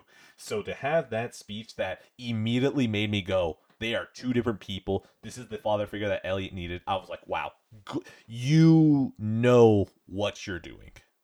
Yeah, no, for sure. It was a really well done speech too. But yeah, no. So again, there's tons of little uh, nuggets they sprinkle in throughout that entire series, basically on the direction that they're going. So I think that's really cool. Um, and yeah, it's just such a really cool concept that basically this entire series, you're not really seeing Elliot mm-hmm. at all. You're seeing another one of his personalities that he's created to make him do some tough shit. And I'm so happy that they didn't go for some, oh, it was all in his head bullshit, because yeah. I was worried about that. When fucking, um, God, and, and she's, and uh, he's amazing, but uh, White Rose. Um, yes. When, when, when he's like, oh, Angela's still alive, I'm like, bitch, if Angela's alive, this show's getting a 1 out of 10 from me. Thankfully, it didn't go that direction at all. But it was cool to see her again, and actually, and I thought she did very well in the finale for once. But yeah, she was good in it, uh, and it's just very, very well done, and it and it just leaves a lot of questions in your mind. Like, yeah, the entire series, you're basically following some guy, another one of the personalities. And again, the signs were all there. One of my favorite ones that I noticed, uh, and I didn't really notice at the time, but when they're um i think it was an episode or two before that when you basically see the mr robot the mom projection and the child projection all in that boardroom together uh-huh. um, there's an empty chair. There's those three but there's a fourth chair and the fourth chair is elliot. And i was like fuck of course. Like that makes so much sense. Or well the, the mastermind i should say not elliot excuse mm. me. Um so i was like fuck that makes so much sense. That's so cool. And th- there were so many little callbacks to that. So it was just expertly done well and then just him coming to terms with fuck i i really this is true like i am a personality i need to let elliot have his life back. And just the, the scene at the very very end where they're in the movie theater kind of watching all those moments like that just took place over the last four seasons fly by. It was very nice and they really did stick the landing and ended on a perfect note and you know, Elliot comes back to reality, which we kind of did get to see a bit of him. He chokes him out earlier on in the earlier on in the two part finale, which I thought was great. So that was the real Elliot. So we did get to see a bit of a peek at him. But uh, yeah, it was just so well done. I'm not gonna lie, I love the mastermind idea because I love that the last two episodes are just the final gasp of life that the mastermind has to have. How he just cannot let go. How he yeah. feels that even though he's already done everything that he needs to do, that he's already kind of cleared the board for Elliot to come back, the mastermind cannot let go. The fact that he is not Elliot. He is just the tool that is supposed to break everything to clear the way for the real Elliot. And God, that is just such a cool idea, especially because I had watched season one a couple of times leading up to the show whenever I was trying to convince other people watching it.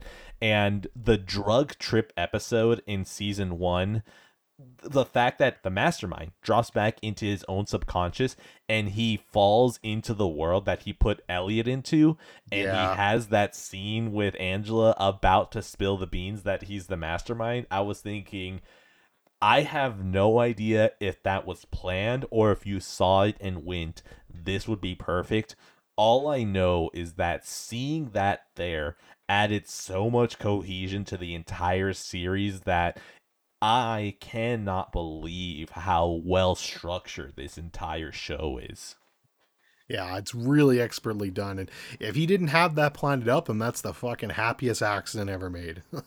I'll tell you that much. Like, I know that they had four to five seasons planned, depending on if USA wanted to give it to them.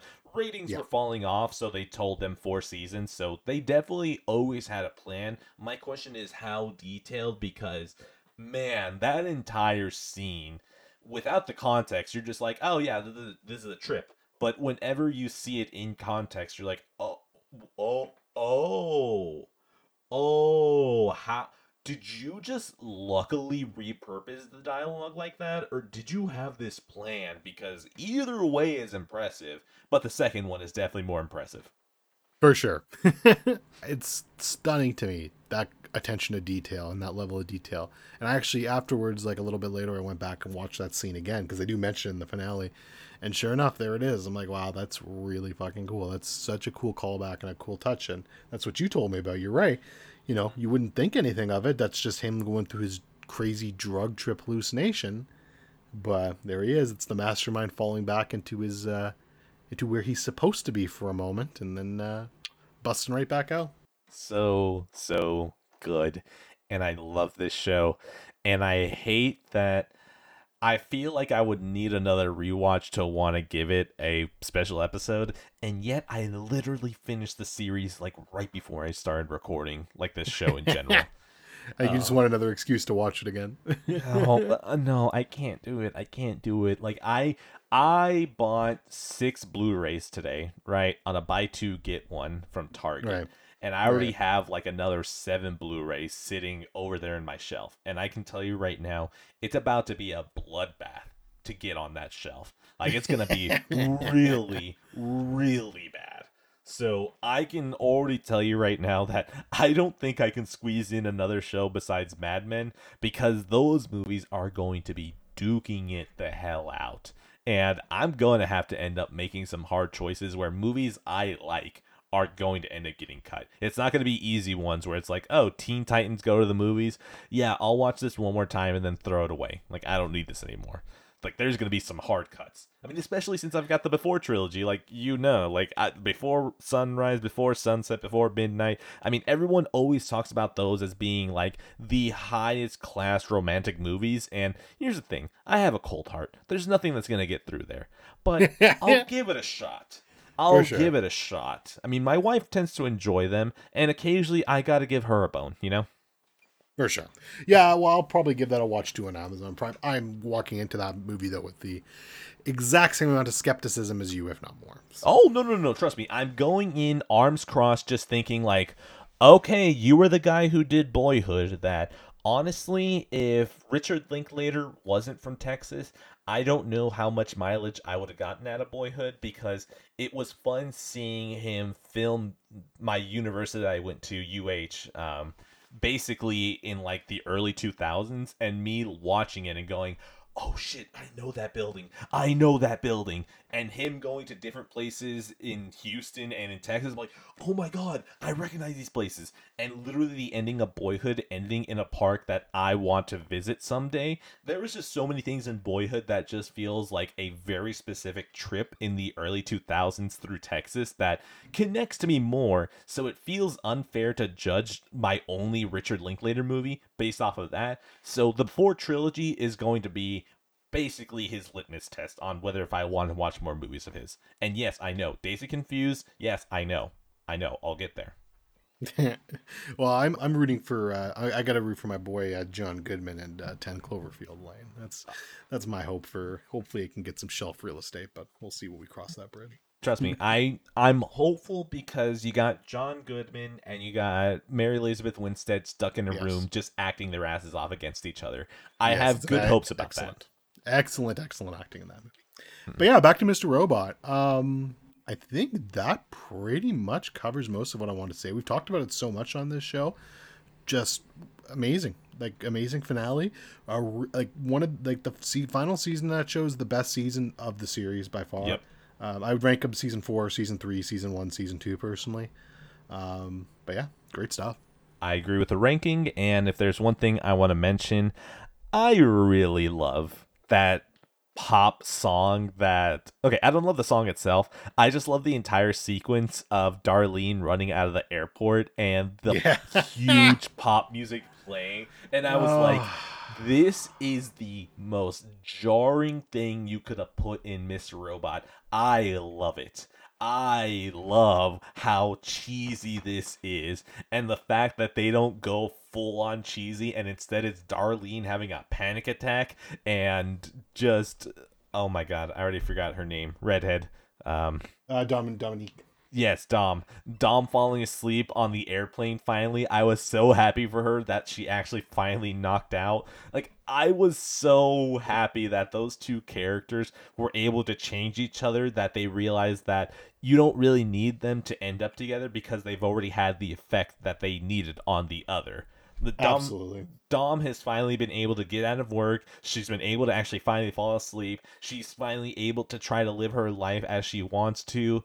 Darlene has finally realized that she doesn't need to be a uh, cohabit now. Oh my god.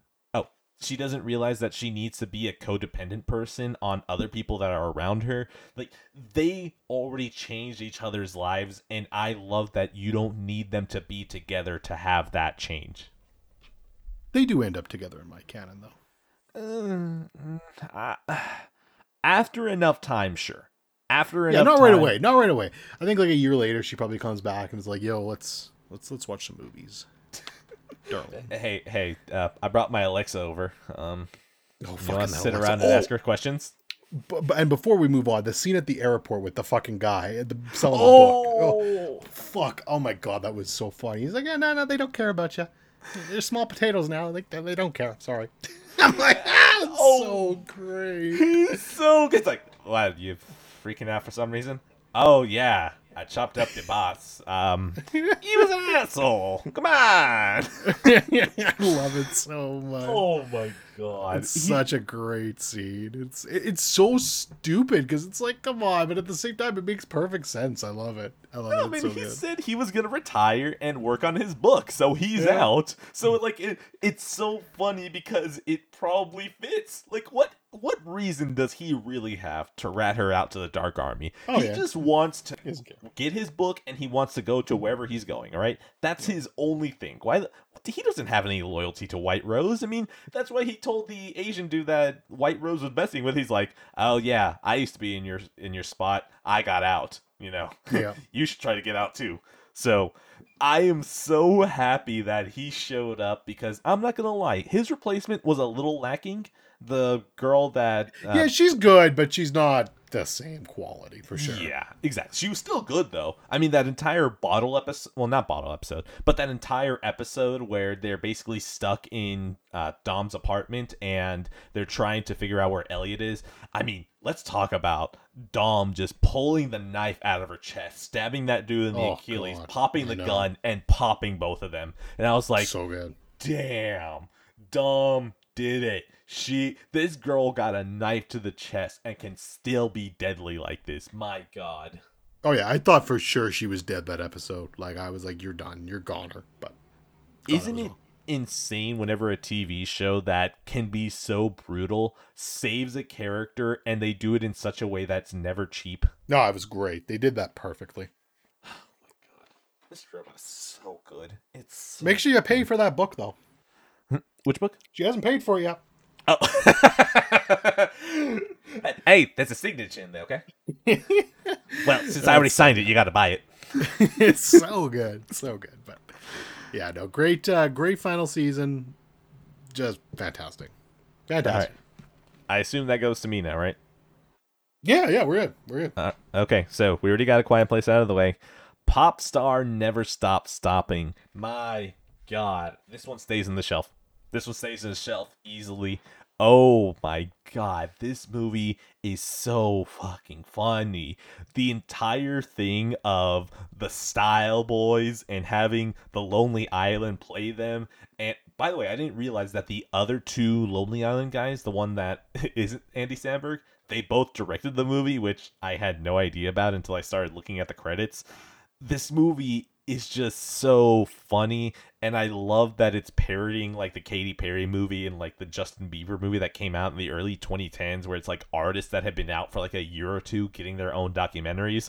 I mean, it's so funny to see that they just got the most ridiculous amount of artist cameos to say the stupidest shit. Like, dude, they have Nas pop up at some point, like, "Oh yeah, the Style Boyz. Without the Style Boyz, I would have never made any of my my art, my albums. You know, like Style Boyz was so influential on me."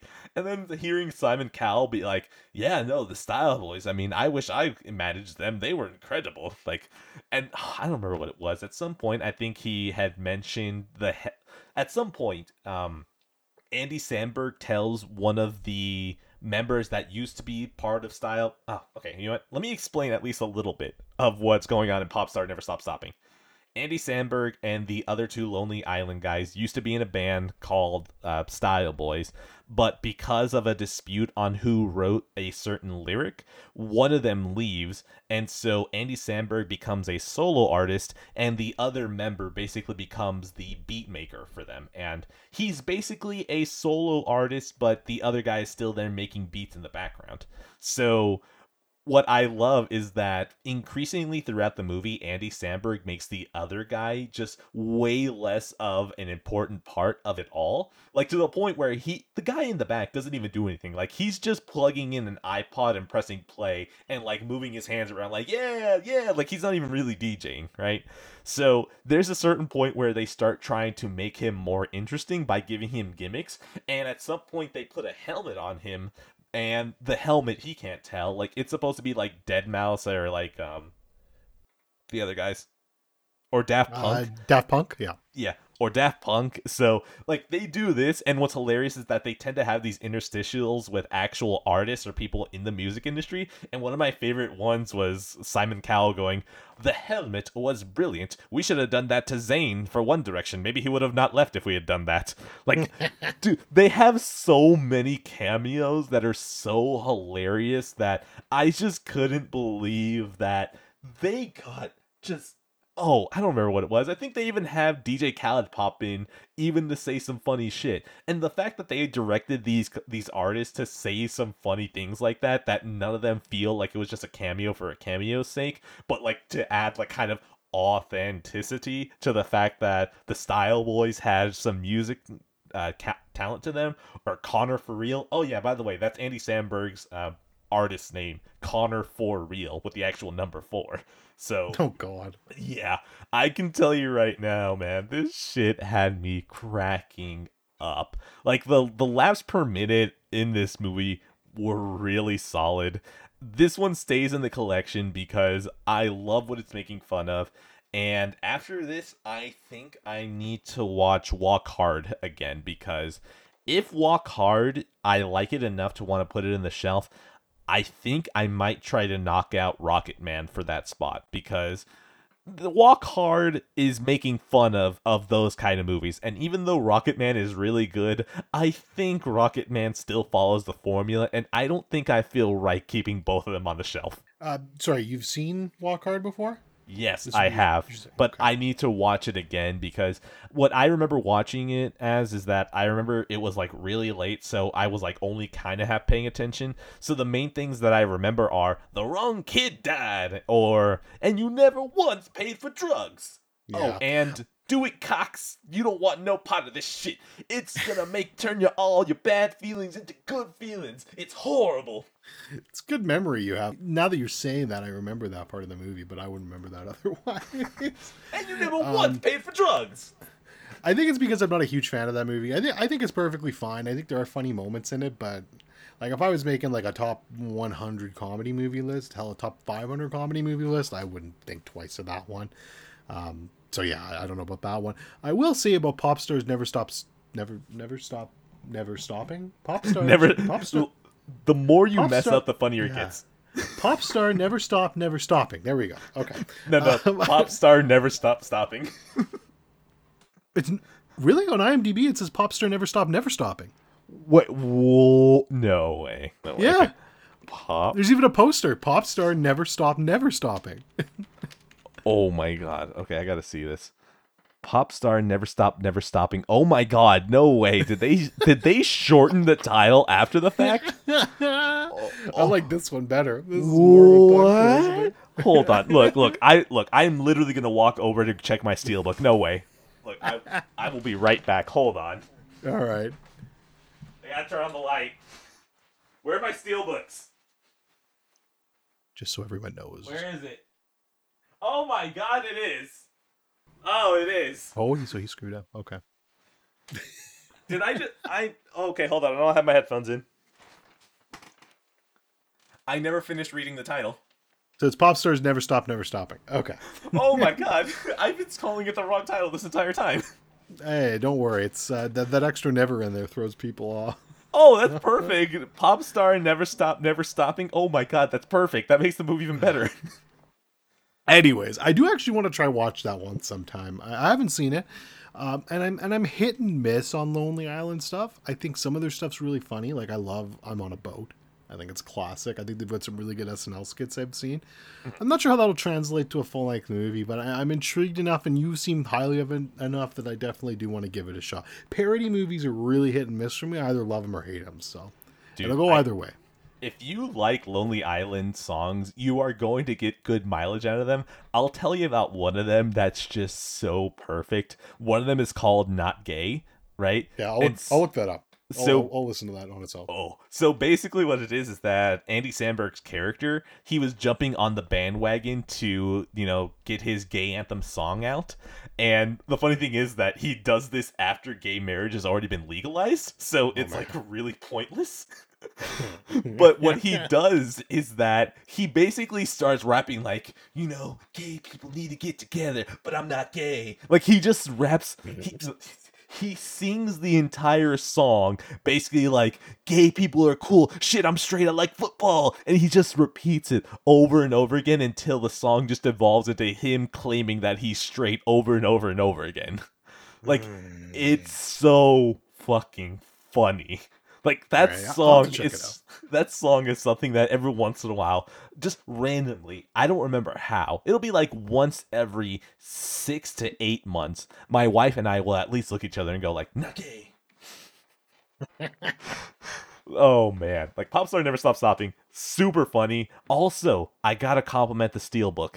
The Steelbook is possibly one of the best ones I have. So there is a scene right where Connor for real, he's released his second album, right? And it bombs badly. And it's fucking hilarious because they make fun of the U2 iPhone situation. Do you remember that? Yes. Yeah, so they make fun of that. I won't ruin that one at least, right? But they make fun of that. His second album bombs because of it. And there's a certain point where the where he's having an emotional moment and his manager's like, "Hey, can you guys, can you guys got the camera?" And the camera cuts away and instead it's just a black screen with text right? And they're like man what the hell are we going to do about our sales? I don't know man. I don't know. And then at some point they start hearing buzzing and they're like oh man, why are there bees coming up here? And they start swatting away and they're like, oh, it's my suntan lotion. They like my suntan lotion. And they start swatting them away. And they're like, Connor, get the flamethrower. All right. And then you hear sound effects of him using a flamethrower on the bees. Keep in mind, it's a black screen and all you're seeing is just subtitles on the screen. So he's oh setting oh these God. bees on fire. And then eventually you hear the manager go, oh shit, you awoke the queen bee. Oh, she's a big motherfucker. And then he's starts flaming the bees like I'm setting this giant bee on fire. And then finally they like you hear the buzzing die down. They're like, oh wow, that was some crazy shit. You guys caught that, right? And the camera crew is like, no, you told us to stop recording. They're like, oh fuck. and the best oh, part is is that the steelbook is a picture of the bee fight. Yeah, like I, I, saw I saw that steelbook. It looks fantastic, by the way. Like I didn't know that. Like when I bought it, I was like, "Wow, that's kind of dumb." I don't see how this has any bearing on the movie. But then when watching it, I looked at the steelbook. I was like, "Oh my god, it's more the movie. The steelbook is more the movie. That's incredible." That's really cool because it's something you could see and be like, "Okay, that's just a dumb design," but and not spoil anything. And then, yeah, that's really cool. I like that. Dude, it's funny. On the back, you have the manager holding his hands up and throwing away the suntan lotion. Yeah. That's great. But yeah, I love it. Popstar never stops stopping. Phenomenal. Oh my god, that that stays in the shelf. I already have a small group of comedies growing on that shelf, and they need to be a protected class because they're about to be. They're a huge minority in the shelf. So I need to give them affirmative action so they stick around. Yeah, that's fair. That's good. You have a couple in there for sure. All right, that's what I got for Popstar. Uh, toss it to you. No, no rating.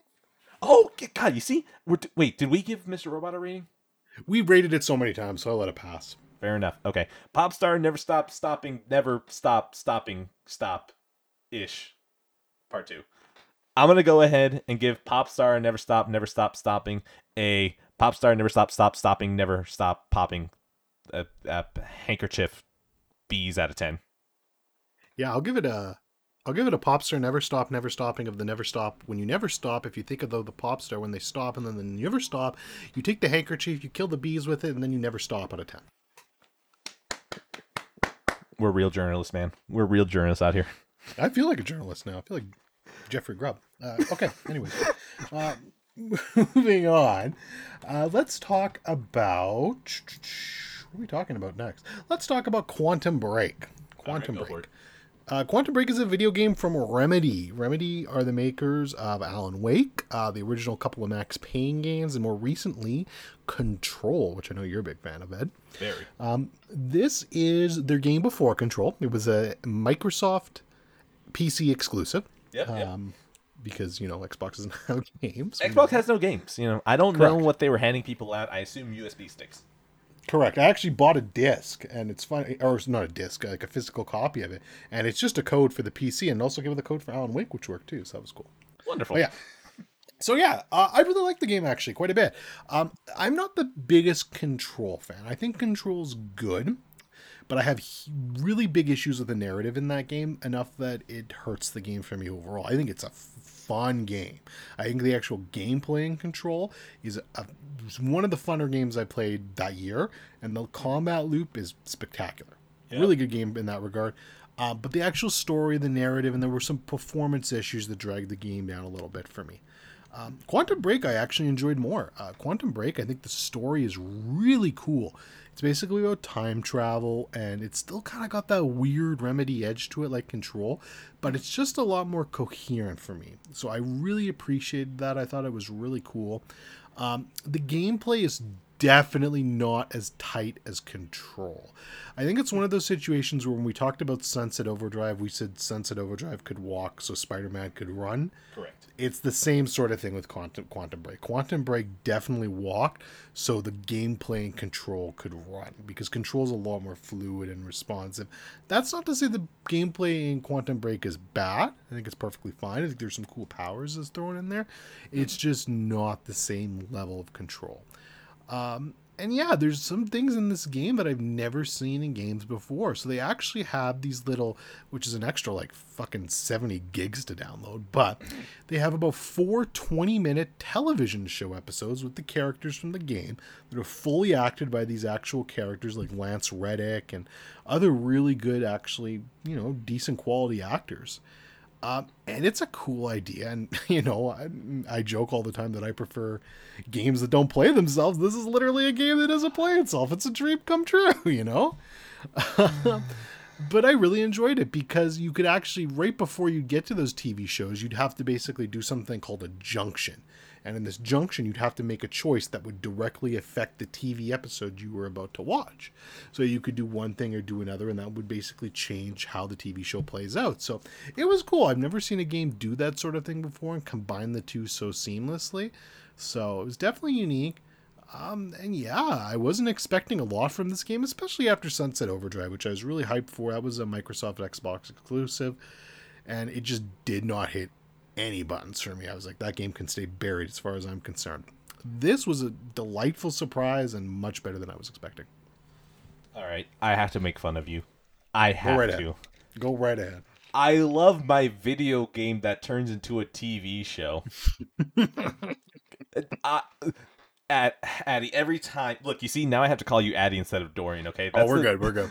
Dorian is the one that feels like level-headed. Addy's the one that throws out the hot takes and just like, this is what burns me on the inside. I am going to sound completely idiotic here because I have no plans of playing Quantum Break because I even still need to play Max Payne, okay? So if I'm going to jump into Remedy's back catalog, I'm to hit Max Payne and then maybe if I feel like I need more, I'll go to Alan Wake. Quantum Break, not even on my radar.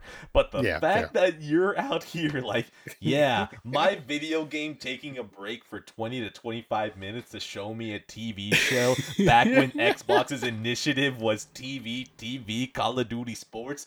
Oh man, I'm gonna break out the popcorn. Look, look, look. Not only that you're saying all this, at the same time, because Control and Returnal are interlinked in my head, as in very fun games where if you told me there was a story, I'd look at you and go, wait, what? There was? Like that's where I am.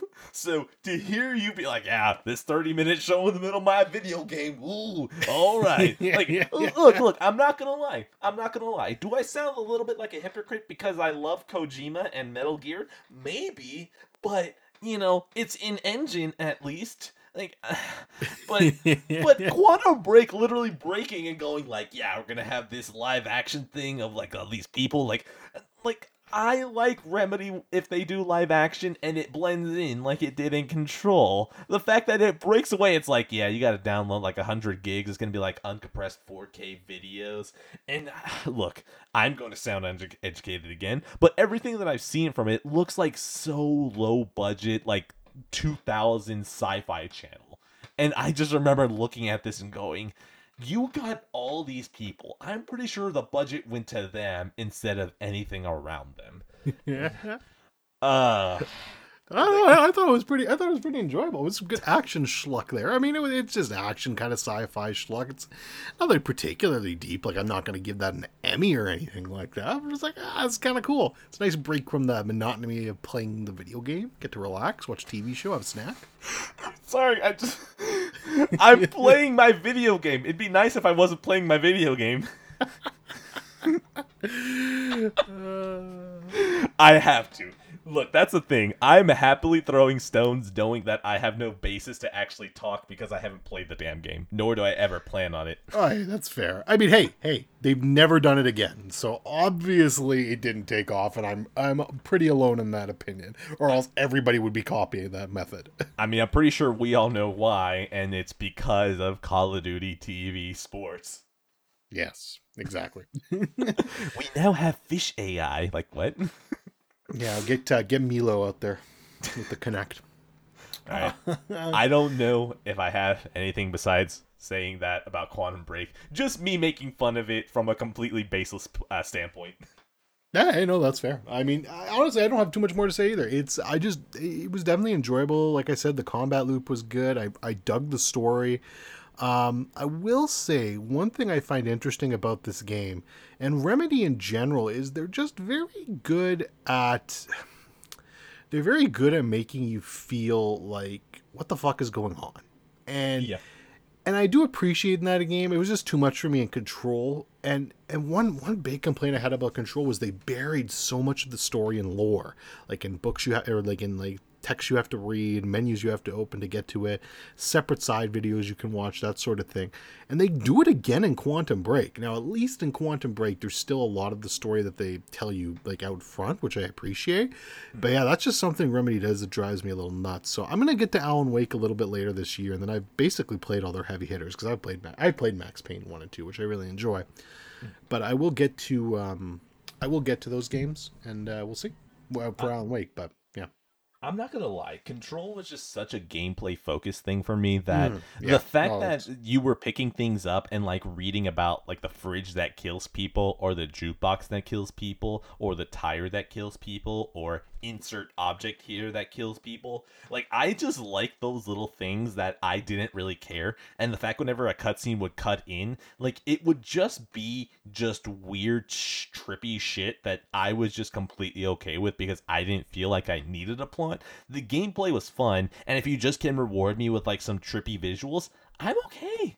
Like I don't know what it is. I feel like uh, like like for example, I don't think I can go full on art house. Like I watched I tried watching Enter the Void and I think because I watched that like so early on with like me trying to get into film, I watched that too early where like I just cut it off like really quickly.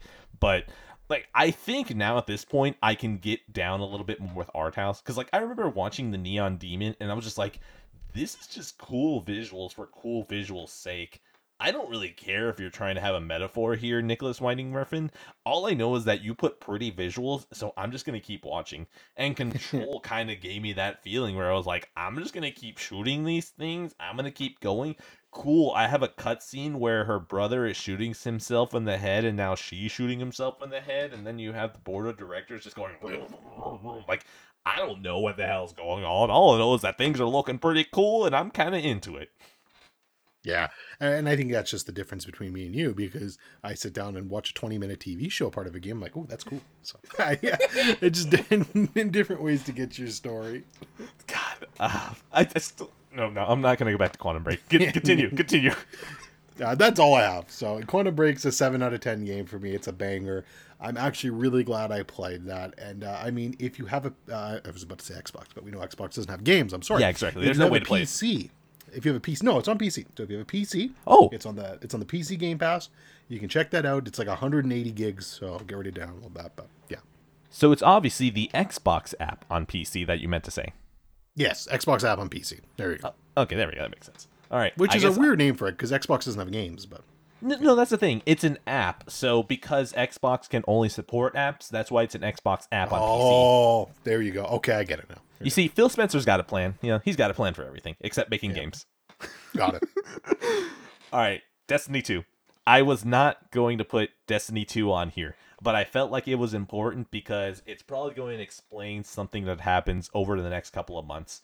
I think I may be going through a small retirement for games. I know everyone, everyone, go ahead and just cry. Just it's okay, it's okay. I'm right there with you. yes, I know, I know, Dorian. It's okay, it's okay, it's okay. You said you wanted TV in the middle of your games. You're part of this problem. Okay. so, Destiny 2, I had a total of like about five or 600 hours in the original Destiny. And you know what? I never regretted those because one, I had a good amount of friends who did it.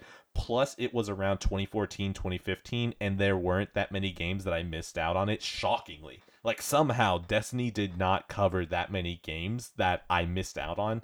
So, like, 2014 and 2015 on PS4, there weren't that many games I missed out on that I didn't either catch up later or just had no interest in. So, pretty much Destiny 1, pretty much fun times. But I told myself, like, literally as Destiny 2 was getting announced, I straight up told myself, if my favorite shotgun from Destiny 1 is not in Destiny 2, that is going to be my cue to drop it and never come back. And, well, fair enough, because I have Destiny 2 on here. As you can tell, it wasn't never. But they did not have that shotgun, and I told myself, okay, Destiny 2, I, I'm out. I, uh, we were a good item for a little bit. You're a toxic ex that continues to ask me for my time. I'm sorry. It's time we broke up. And thankfully, she didn't even try to stab me. She just kind of harumped out of the room and then went to go find someone else's time to leech off of. But here I am again. Here I am again about That X, you just can't quit. that ex has just wandered back into my life and said, just just took a drag of a cigarette. And, All the smoke bars in this city, why you gotta come into this one? Big boy, you know that those single player games ain't hitting for you right now. And it's like, yes, Destiny. Who told you? I heard that you were playing Final Fantasy VII Intermission and you weren't enjoying it as much as you should. Yes, Destiny. I heard that you don't want to play Bayonetta that much, do you? No. you got a PC now, don't you? Don't you want to play me at 4K 120? Mm. Destiny, you're saying all these words, but I don't know if I can trust you. Can I really trust you? Destiny sits down at the counter, takes another drag, and gets us both drinks. The dimly lit room, and she finally looks at me and goes, The vault of glass is back. And then there I knew Destiny was back in my life. Destiny was back in my life because the Vault of Glass has my other favorite video game gun, the Vision of Confluence. It is this single fire rifle that I just loved using for everything. That if I can just get that gun again, oh my god, I will be very happy. And I can tell you right now, Destiny is probably going to be taking up a lot of my time. It is never going to come back again. Honestly, I'm kind of hoping that as soon as I get that gun, I just drop it for whenever people want to bring me back in because this is not something that I want to stick with because really I've got other games. Like even though Bayonetta was a little bit a miss for me, I don't know if I want to come back to it that soon. All I know is that I'm enjoying playing with Ben, Dustin, uh, Justin. Oh god, their names are close. Shane, Poot. I'm enjoying playing so much with Destiny with them that it's becoming just a good hangout. That at this point, because no games are really capturing me, Destiny is really being that good fallback where it's like, oh, do I want to go watch an episode? No, my wife is falling asleep. I don't know if she's gonna actually pay attention oh, do I want to put in more time in Returnal? No, I want to actually sit down and pay attention to this and finish a biome instead of doing it piece by piece. Oh, what do I want to do? You know what? I can play a little bit of multiplayer at Destiny, and I'm not going to lie. I picked it up pretty quickly. I was actually not doing too bad in some of the modes that I was getting into. Not 6v6, that was fucking horrible. But like 3v3, I was really knocking it out of the park for a little bit. Where like I ended a match with like 20 to 22 kills, and I was like, wow, holy crap. I might be talented again. So it feels nice, especially since Siege Curb stopped me the last time I got on. So yeah. It's been a bit since you played Siege. Oh my god, it's been a while because last time I played, like it was horrendous. Yeah, like I remember that. Oh, it was bad. It, like it, don't, you don't have to live it out again, Ned. It's fine. I got curb stopped so badly it sent me to Destiny. Like that's how bad we're talking here. So yeah, Destiny 2. My God, the gunplay is still great. The graphics are still ridiculously beautiful for now a four-year-old game sound design makes it so punchy that every time you get a headshot, it just crunches the right way you want it to sound. I don't know what the story is. I have no idea. There's an alien that needs to be killed, and if it has a name bar above him, I'm going to get that name bar down to zero, and hopefully by the time he dies, he gives me a weapon that makes it easier for me to kill him next time. It's great stuff. I'm addicted. Please call help. It, so that's fair, but maybe you know if they put twenty minute TV show episodes in between raids or something like that. maybe. Do you do you want to know what's going to happen if they do that? Everyone's going to be holding square almost immediately, like skip, skip, skip. What one out of six, two out of six, three out of six, six out of six. All right, skip. so two two things. Two things. First of all, this entire Destiny story, I'm just picturing an analogy of a stripper named Destiny in my head. I don't know why, Correct. but I can't. I can't get that. No, no, no, no. Look, look. Let me even make that image better. I was joking with my wife that I was cheating on her with Destiny. Like that yeah. was the entire joke I was telling her, where I wanted her to think like, "Yeah, baby, you got to share time with me between you and Destiny." And she's just looking at me like, "Stop talking about the game like it's a woman." I'm just like, I don't know. I mean, you go to sleep and I go spend my nights with Destiny, and you know they're kind of wild times. We bring in an extra guy or two to play with Destiny too. Mm. mm. You know, we're out here, we're pulling fingers and stuff. Very nice. so, continue yeah. with your stripper analogy. Well, that was it. Just it's definitely a stripper analogy for me. So that's number one. Uh, number two, I I really haven't played a lot of Destiny. Um, I did play Destiny one for like two and a half hours, three hours maybe. I was like, this isn't my game, and I actually gave my copy away to a friend. So Good I don't know how much I can add to this conversation. What I will say is everything you just said is me in Overwatch. So something to keep in mind. One thing That's... I will say about just shooting in general, I swapped back and forth between Destiny and Halo, and literally as long as I rewired my head for the buttons that I needed to press, it was just like it, it was literally taking off a glove and putting on the same one again. Yeah. I mean that's so, Bungie shooting for you. It's good shit. No kidding. No kidding. So that's all I got for Destiny. Unless you wanted to delve deeper into how Overwatch is your Destiny and my Destiny is your Overwatch. Fuck no. Give it a. I'll give that a freaking uh, strip club outside of Las Vegas out of ten.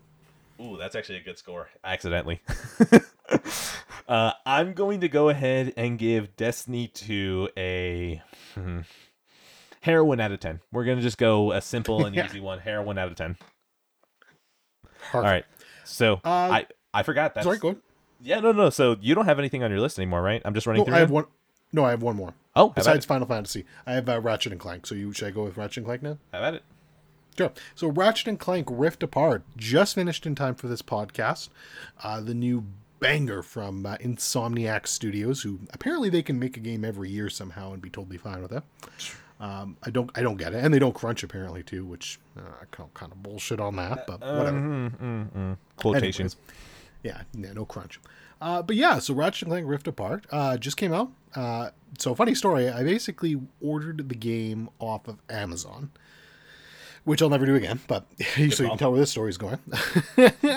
I ordered the game off of Amazon. Now the last game I ordered from Amazon was the Mass Effect Legendary Collection, and they got it to me the day of. So I was like, okay, let's try them again. So I ordered Ratchet and Clank Rift Apart and basically they shipped it three days before the game launched. I'm like, oh great, I'll definitely have it on the day of. But they didn't. The tracking info never updated once, and the day of came, still hadn't updated. So it's like, okay, something's definitely wrong with this. So I basically went to chat. And there was a fine gentleman in chat who basically told me that, well, there's been delays. We're sorry about this. We'll basically guarantee you it'll be here by tomorrow. It's it's in a town two hours away. It'll be there tomorrow. So I was like, okay, fair enough. No problem. okay. So got off the got off with him, and then I went back and I checked in my Amazon account. I was like, okay, like I'll see if anything updated. And the first thing I see is I go to the the the, the, the tracking update, and it says customer has requested that it be delivered tomorrow instead of today. I'm like, bitch, what? I never requested this. I was like, so I went back into chat, talked to this guy. He's like, oh no, sir, don't worry, it was a glitch. That that you did not request that. It was a glitch. It'll be there Okay. tomorrow. We promise. I was like, all right. I think you're full of shit, but that's fine.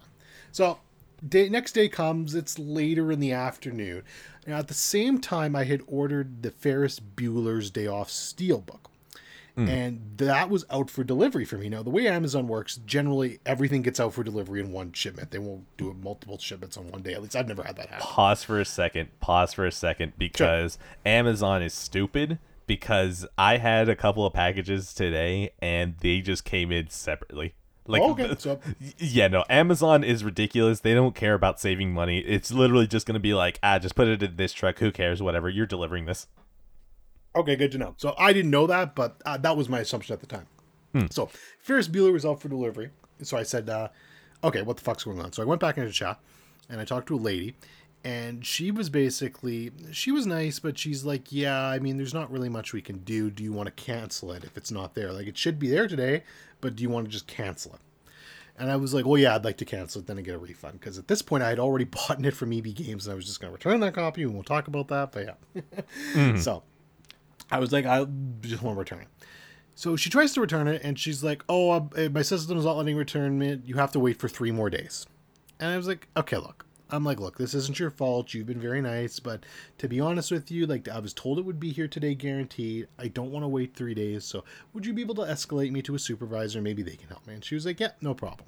Hmm. So she escalates me to the supervisor, and the first thing the supervisor is like says is, "Did you request it to be redelivered?" So I explained the entire story to them, hmm. and there's like a long break where obviously they're reading everything. So about like course. five minutes passes, and then she's like, "Yeah, whoever, whoever, whoever, basically you talked to first screwed everything up. I have hmm. no idea where this package is. I'm authorizing a refund for you right now." Oh my So, God. Yeah, so the entire thing's fucked. I still haven't gotten it. Apparently, there's a chance I can still get it. but I Yes, think it's there is. legitimately. Yeah, I think so. But I think it is legitimately lost because the tracking info still hasn't updated. It looks completely fucked, and my refund's gone through. Anyways, long story short, I thought that was a funny side note, so I wanted to include it. Uh, Ratchet's great though. I really this game is fantastic. It's so fun. Uh, I'm not the biggest platformer guy, but I do like to play a couple a year just to mix my palate in and kind of just you know get a taste for them because they're fun games and they're never super serious. But I was thoroughly impressed with how good this one was. The story in it, it's really great, um, especially compared to Ratchet 2016, which I really, which I thought Ratchet 2016 was good. Gameplay was good, the guns were fun, but the story was definitely this weird mishmash. They were trying to match the movie that was coming out, and it just they didn't do a really great job with it, and it just was a huge letdown for me in that regard. But it was still a good game. But this is a whole nother level. Like this is an original story. It picks up after, I believe, a cla uh, crack in time. No. Apparently, No? it's the very pointless one into the Nexus. into the Nexus. Yeah, exactly. The game that came out in 2013, I think a couple of months before the PS4 came out. That's apparently the one that is supposed to be a sequel to. Okay, I didn't know that. Interesting, because I actually hadn't played that one. No Fair one did. Yeah, no one did. No, that's fair enough. Okay, so yeah, uh, but it's a sequel to that, and it's really great. Like the characters are good. They introduce a lot of new characters. Rivet. Um, there's a couple others that I don't want to spoil because you kind of meet them naturally, and they're really cool. Uh, the char- but they're so well done. The animation quality in this game is like an older Pixar movie. Don't. Is the best way I Oh, you said describe it. You said it. Well, no, no, no. It's an No. older. I'm, I'm being No, very no. specific with it. It is. It's an older Pixar movie. And, No. and if you don't, and if you don't believe me, you can Discord Herb after this because he's what I mean, what I Okay. mean is that this has been said for like the last two decades. Every single time that a 3D thing comes out, they're like, "Wow, it's Pixar level." Like I, I want to retire it already. Like because we are going to continue to improve, and every single new generation, we're be like, "We done it. We finally beat Pixar. We finally done did it." And then each generation, Pixar is going to keep being like, "Yeah, we just ray traced this entire fucking movie." All right, you're gonna see ray tracing through through the soul's hairs, like little pores. You're gonna see the ray tracing through there, and video games would be like, "Yo, dude, we just got ray tracing, but the problem is that it's running at like 10 frames a second. So, whoa, it's finally like Pixar. Like, I, I am so tired of it because we are go- we've been saying it since the PS2, and we're going to continue saying it to a point where every single generation it just becomes less and less true. It's something that has been burning inside me. You are allowed to say it, but my God, I I'm never going to say it. I can't. I cannot bring myself to do it. No, that's fair. And specifically, again, just to be 100% clear, old Pixar movie. I'm talking hmm. 2010, 2011 Pixar. It's Correct. on that quality. It's not on the quality of a Soul. I think it's better than Soul because I didn't like Soul, but in terms of the animation quality, it's not the same. But really great game overall. Like it's a true next gen game in my opinion. Like it is only out for the PS5. I think you can definitely see that visually. I think there's stuff with this SSD that would be very very difficult to pull off with the uh, with the PS4 and the instant loading time, the traveling between worlds. So that's really one of the main reasons why I wanted to play it. I just wanted to play an actual next gen exclusive game and be like, okay, because I'm actually pretty I'm a lot more positive on cross gen than most people. So I wanted Yep. to see, okay, what's the difference between a next gen only game? And I love Returnal, but I was like, oh, I love Returnal. It's a 9 out of 10 game for me. But I think you could have made that on PS4 with some cutbacks. Correct. Um, Ratchet, no. I, I really don't think Ratchet could have been on PS4. Or if it does get ported to the PS4 in the future, it's going to be a gimped version and will not be nearly as good. Correct. So, yeah. Uh, but yeah, overall, I the game's really fantastic. It's a lot of fun. The characters are great. Um, you haven't played it yet. I assume you want to one day, so I'm not going to go into huge plot lines or spoilers or anything like that because there is some really cool stuff that happens in this story and some really kick-ass set pieces that I wouldn't want to ruin. Um, but yeah, the guns too. The guns in this game are better than the 2016 ones in my opinion. They they all feel great. Everyone has a good use to it. There's so many different situations where you can use them. So really impressed with this game overall. Wonderful. Okay. What is your history of Ratchet and Clank, anyways? So Ratchet and Clank, I played the original uh, trilogy. I think it was three on PS2. Correct. Maybe, maybe we don't talk three. about Deadlocked. Yes. so I played the original trilogy on PS2, but then I kind of lost it after there. I didn't really, I don't think, play any of the ones on PS3. Okay, mine. I tried Ratchet and Clank 1, wasn't feeling it. I tried Tools of Destruction, loved it. That was a very good game. I played Quest for Booty because when the PSN hack happened, I had a European account before that time, so I got free games on my American account and my European account, and the Europeans got a chance to grab Quest for Booty, so I got that. Very nice. Very right? nice. So I played that. It was very good. Um, a crack in time. I still need to play that, so I think if I feel like really in need for Ratchet, I'll probably borrow that from my friend. Into the Nexus. I owned it. I decided not to play it. Uh, Ratchet and Clank 2016. I tried it. I got maybe about halfway through, and then I realized this is Ratchet. I'm fine. Uh, I remember playing the PSP game Size Matters, and I think that might actually been the first one that I beat. So Ratchet and Clank, I have some history with it, but not too much. All I know is that with the buy two get one free that was going around Target, which by the way, if you're listening to this right now, go now, go go two buy two get one free. Come on, on everything. So, um, I got uh, Resident Evil 8, Mass Effect, the trilogy, and I was trying to see if I could get Ratchet and Clank part of it, but I couldn't. So in other words, Ratchet and Clank waits. By the way, if anyone's wondering what the other game was, it's Spiritfarer. Do I know anything about it yet? No. I'll talk about it later.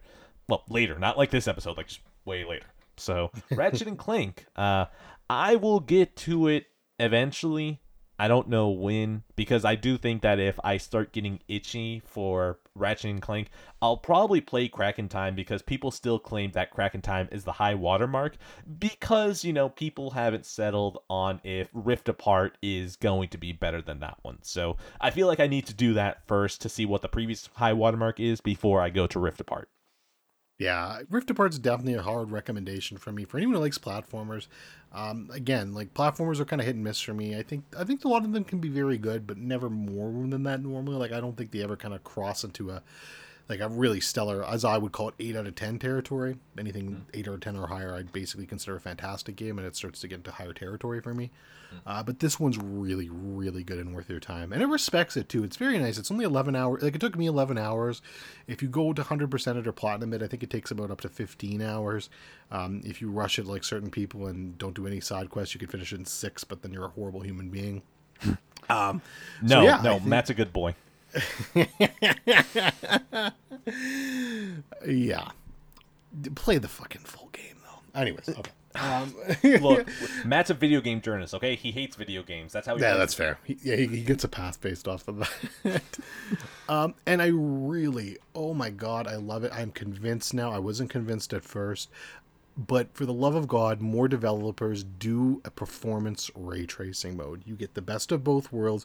You get your 60 frames per second. The resolution takes a bit of a dip. It's still 1440p, which is very crisp, and you get that beautiful ray tracing, which does make a little bit of a difference in this game because Ratchet's literally a metallic tin, so everything is ray traced off him. It looks great. Give me 4K 120, then give me 1440 60 uh, ray tracing, then give me 4K 60 look, I just want more frames. But then again, I haven't played a game with actual ray tracing, so hey, maybe Ratchet and Clank will change my mind. Maybe. I do have one question. So mm. you consider it more of a platformer. The funny thing is that I just felt like I always considered it more as like a mascot third person shooter. Yeah, that's actually a really good point. I guess it's definitely a blend of the two. I will say that there's enough times that I had to do platforming in Ratchet that made me feel like it was a platformer. And unfortunately, that's one of the weakest parts of the game because the game is a little janky. Like, I ran into quite a few bugs in this game, hmm. basically trying to platform and getting stuck in holes where I had to restart checkpoints. Uh, sometimes I'd hit like a, a story trigger and it wouldn't trigger, so I had to restart the entire checkpoint just to get it to trigger. Hmm. So there was definitely some jank to this game. Uh, but yeah, there's enough platforming in this one that I'd still consider it a platformer, but it's definitely a hybrid between that and a mascot shooter for sure. Okay, fair enough. Then uh, from here, uh, anything else, or shall we go into the score? No, uh, that's basically it. I mean, it's Ratchet, it's a platformer. I'm not going to get into spoilers because you're going to play it eventually. Hmm. Uh, but definitely worth your time. Uh, give it an eight out of ten. I think it's a fantastic game. Um, and yeah, if you if you just if you have if you own if you're one of the few the proud, the brave, the big Jim Ryan ponies, and you have yourself a PS5, buy this game and give yourself something to play. Treat yourself. Sony Defense Force stand up right now. I don't care where you are. Are you driving right now? I need you to stand up. If you're going 60 miles an hour, I need you to stand up in your car. Risk it all, okay? For the Sony Defense Force.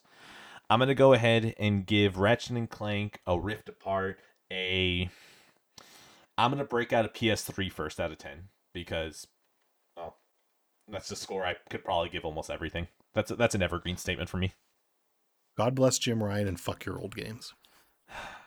Jim Ryan, if you come after my PS3s, you know in Texas you can legally get shot as soon as you walked on someone's property. Just saying. Yeah. so that's my list. All right. Completely done. I'll go ahead and run it through my last. Oh wait, no, no, sorry. Three topics if anything, let's go ahead and just do Final Fantasy VII intermission right now. Yeah, for sure. All right, so uh, Final Fantasy VII intermission. Uh, I had the PS4 disc, so I got the free upgrade. I got my platinum. That was already worth it. 10 out of 10 experience. Woo, all right. Uh, oh, wait, crap, there was DLC. Oh, yeah, I guess I still have to play that too, besides just getting a platinum. Um, so, uh, I played the DLC, I got through it. Uh, I really don't know what implications there are for the rest of the story. Uh, I I think I heard that something with Dirge of Cerberus it happens, but I don't know Dirge of Cerberus, nor do I have any interest to figure out what that is. Pretty much what the DLC for Final Fantasy VII Remake to me was a gameplay experience, some very good music, and literally just hanging out with Yuffie. Because the other character she's hanging out with is just a wooden board cutout of an anime character that I could not really care about. How do you feel about the DLC? Yeah, I, I kind of don't like it. Um, that makes sense. Yeah, I like okay. A little bit of background. I hate DLC. I fucking I think DLC is abhorrent. Very rarely, and it's not a financial thing. It's not that. It's just my time is limited with games. I want to beat as many games as I can, get through my backlog, experience new games. Hold so on. once I finish it, Tell us sorry, how many games you've beaten this year. So I have finished officially finished 38 uh, new releases this year. That's who you're well, dealing new, with. new people. games for me. New games for me. That's who you're dealing with, people. Continue. That's good context. I appreciate that. You're welcome. So yeah, I uh, I just I so when I, I don't want to go back. This one I made an exception for for a couple of different reasons. One, I was waiting for Ratchet anyways. I didn't have anything to play. Two, I was getting that sweet sweet steelbook. So I was like, fuck it, I'm gonna have this anyways. I'm not gonna pay 30 bucks extra for it, but since I'm buying this steelbook and I want a physical copy of Final Fantasy VII Remake anyways, why not play this DLC? And, and final, and I should mention, Final Fantasy VII, the original one, the original one, is one of my favorite games of all time. It's right before I started ranking everything, so I actually don't even have it officially cataloged, scored, or even in my top lists. But if I was including anything before the cutoff, that's one of my favorite games of all time. I fucking adore that game. So, all that being said, um, the Yuffie DLC, like so, and, and I and I said earlier with Spider Man, and, and and which I end up doing. I tried to do the DLC. I played an hour of it, and I just quit because I wasn't having fun. I, I mean, the Yuffie stuff. It's very high polished. It was great playing Final Fantasy in sixty frames per second. Yep. The combat's still fun, but I Yep. I miss the switching. I do miss the switching, switching between different characters. I don't know why they locked out the other character. Like, why not just give him a move set? So that bothered me. But the actual combat of her was very fun. Like the combat in FFF7 remake is phenomenal. It's one of the best parts of the game. Um, it looks better. It's less jank. Uh, the voice acting, even I thought, was improved from my tastes from uh, Final Fantasy VII remake, which I had a huge problem with. Uh, but yeah, like I just could not find myself invested in the story until the very end, the last like ten minutes of cutscenes. And then it was like, okay, this is cool. Now we're get, kind of getting back into some, some stuff here, and it basically kind of bridges right where I think we're gonna go with uh, Final Fantasy VII remake part two if it ever comes out. Um, but yeah, that was the only point I really cared. So if I had paid thirty dollars for that, I would have been furious. But because it came with the package, I was like, fuck it. Okay. All right. So I feel like we should go into spoilers. I do. I recommend it. No. I mean, if, if you're really, really itching for more Final Fantasy gameplay for like Final Fantasy VII Remake, go for it. Yeah, that's fine. That's probably 20 bucks. If you just really want to get more gameplay, go for it. If you really feel like, oh man, this is going to be so integral for part two, probably not. It's probably not going to be that. So, do I recommend it? No, unless you just really like the gameplay. Addy, where do you stand on that? Yeah, I'm right with you. If you really, if you're like, oh, this is going to be integral, so I need to play it, don't just look up the last like five minutes on YouTube and you'll be fine. Okay. Unless you're like a, unless you're a Yuffie super fan or you literally just obsessed with Final Fantasy, then sure. Okay. So, spoilers. Three, two, one. At least from what I read, apparently that dark boss fight, he's apparently a character in Dirge of Cerberus where if the fact that they kill him apparently is supposed to delete all the events of Dirge of Cerberus, is what I read. Yeah, yeah, I heard that too. Which I think is hilarious because I love the idea of them just trying to clean up the timeline where they're like, ah, you know what, Dirge of Cerberus, and we don't, we don't we don't need that. Like, Yeah, just delete. clean, clean your hands of that. yeah, Uh, no, I, I, yeah, so Yuffie, she's just such a ray of sunshine this entire time that I'm just like, I just want to hang out with you you're such a bright point to everything that's going on but the problem is is that she has no one to bounce off of because Exactly. that anime character that she's was just walking around with oh man he has a sister that died. I don't give a fuck. I don't know who this man is. I don't know who his sister is. I don't care who either of these people are because you've given me no reason to care besides the fact that you're just pu- pulling out cliches to try to make me care. Like I don't care about him, so anytime that Yuffie's just hanging out with him, I don't really care. Yuffie could have just been walking through the desert alone this entire time, and I feel like I would have had a more investment in the story than them trying to make me care about the other dude. Also, please don't make me play that board game. I don't want to play that Oh, board game. Please don't make me do that. I saw that the trophies were tied to it, and I was like, you know what? I got my platinum. I don't care about 100%. I don't need that in my life. Yeah, I tried. I did it for the tutorial, Same. and I was like, I ain't never doing that again. Fuck, fuck that.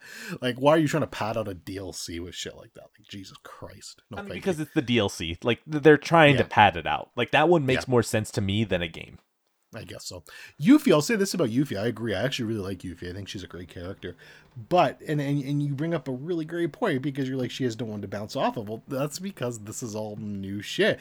In Final Fantasy VII, the OG original, she's a cast member basically when you get Yep. to her, and she bounces off the good people, the cast. Yes. so, like this is going to be something that's solved basically Final Fantasy VII remake too. When I assume she's going to join up with the cast and steal the materia and everything like that of the, of the main party members. So I appreciate that. Yuffie was great. They brought her to life. I really like the voice actress for Yuffie. I think she did a fantastic job.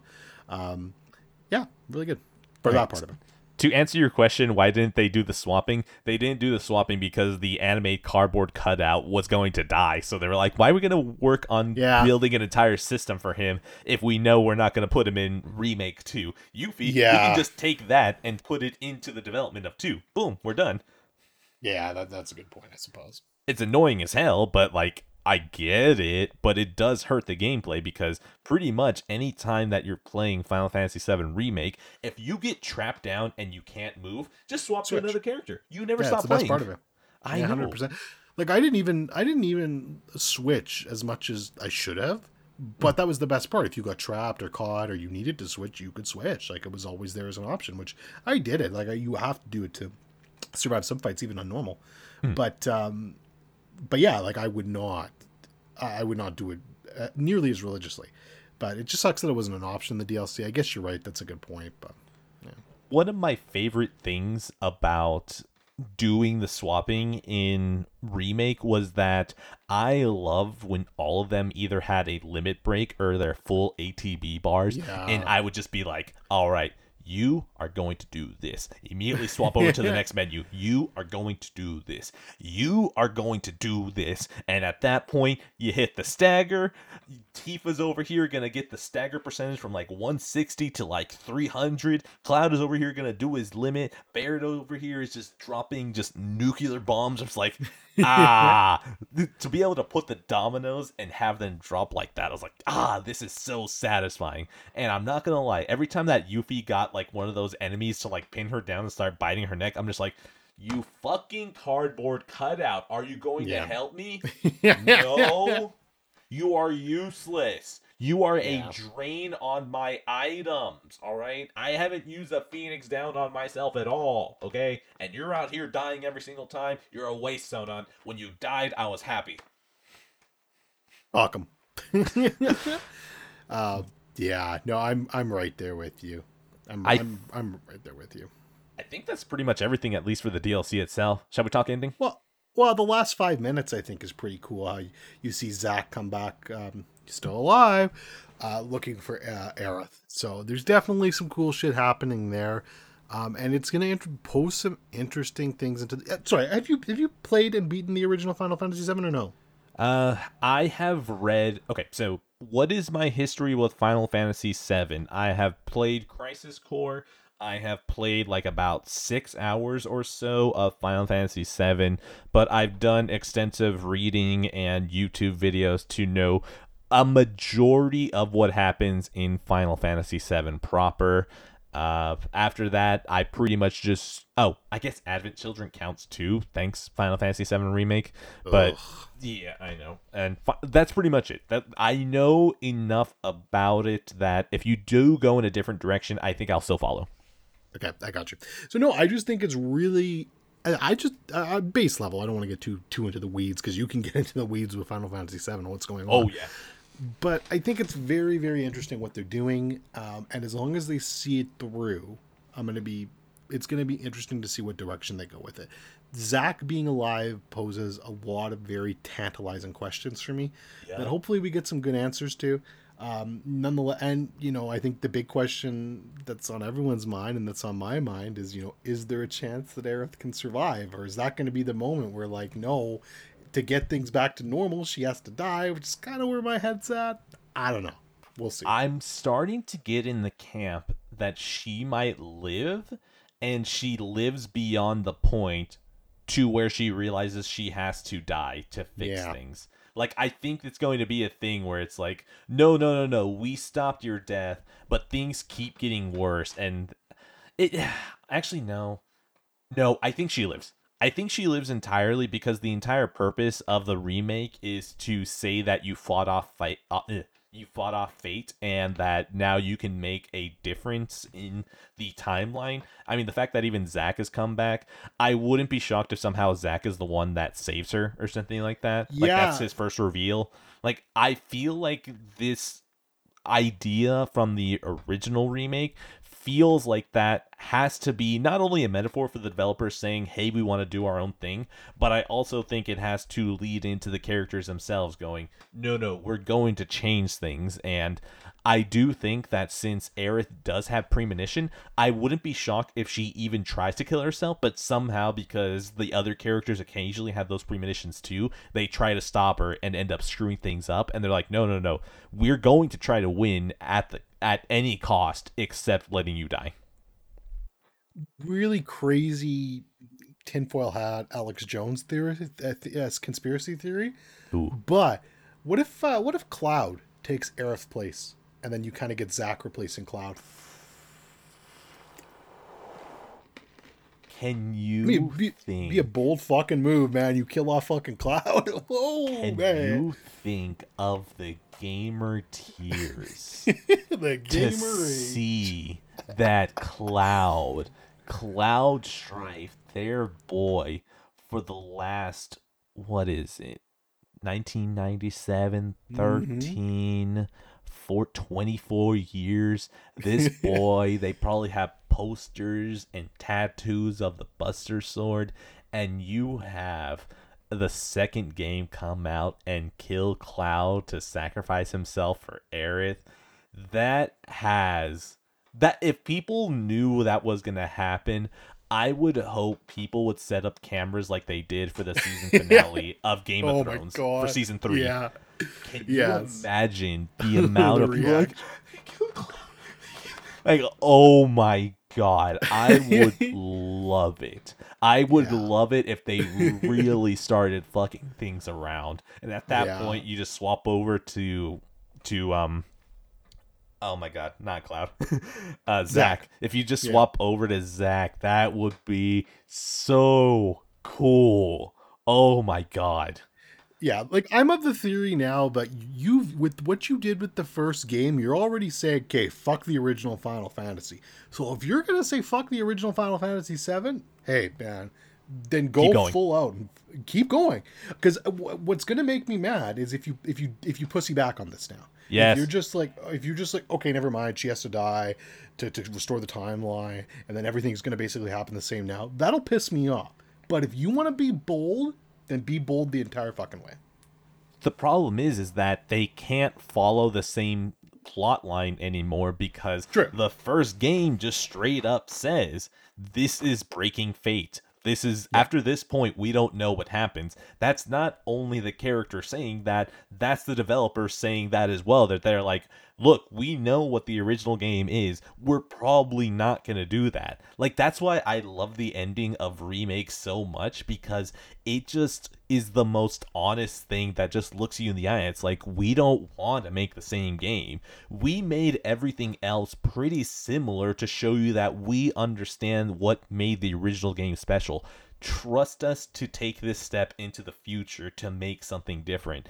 And they pretty much nailed that ending for me so well that at this point I just have no reason to distrust them. I mean, even with the DLC, seeing the crew at the end, I didn't feel like I missed a beat with them at all. They all were still the exact same characters with the great interplay within them that I still trust that they understand these characters, that no matter what direction they put them in, I still believe that they will be those characters.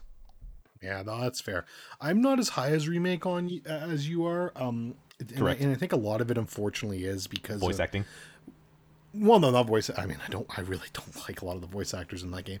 But mm-hmm. no, I think it's just because of how much I appreciate the original one and how much that game means to me. So this mm-hmm. is very weird for me. But this is the type of game where if they finish this series, so I I want to see it done first of all.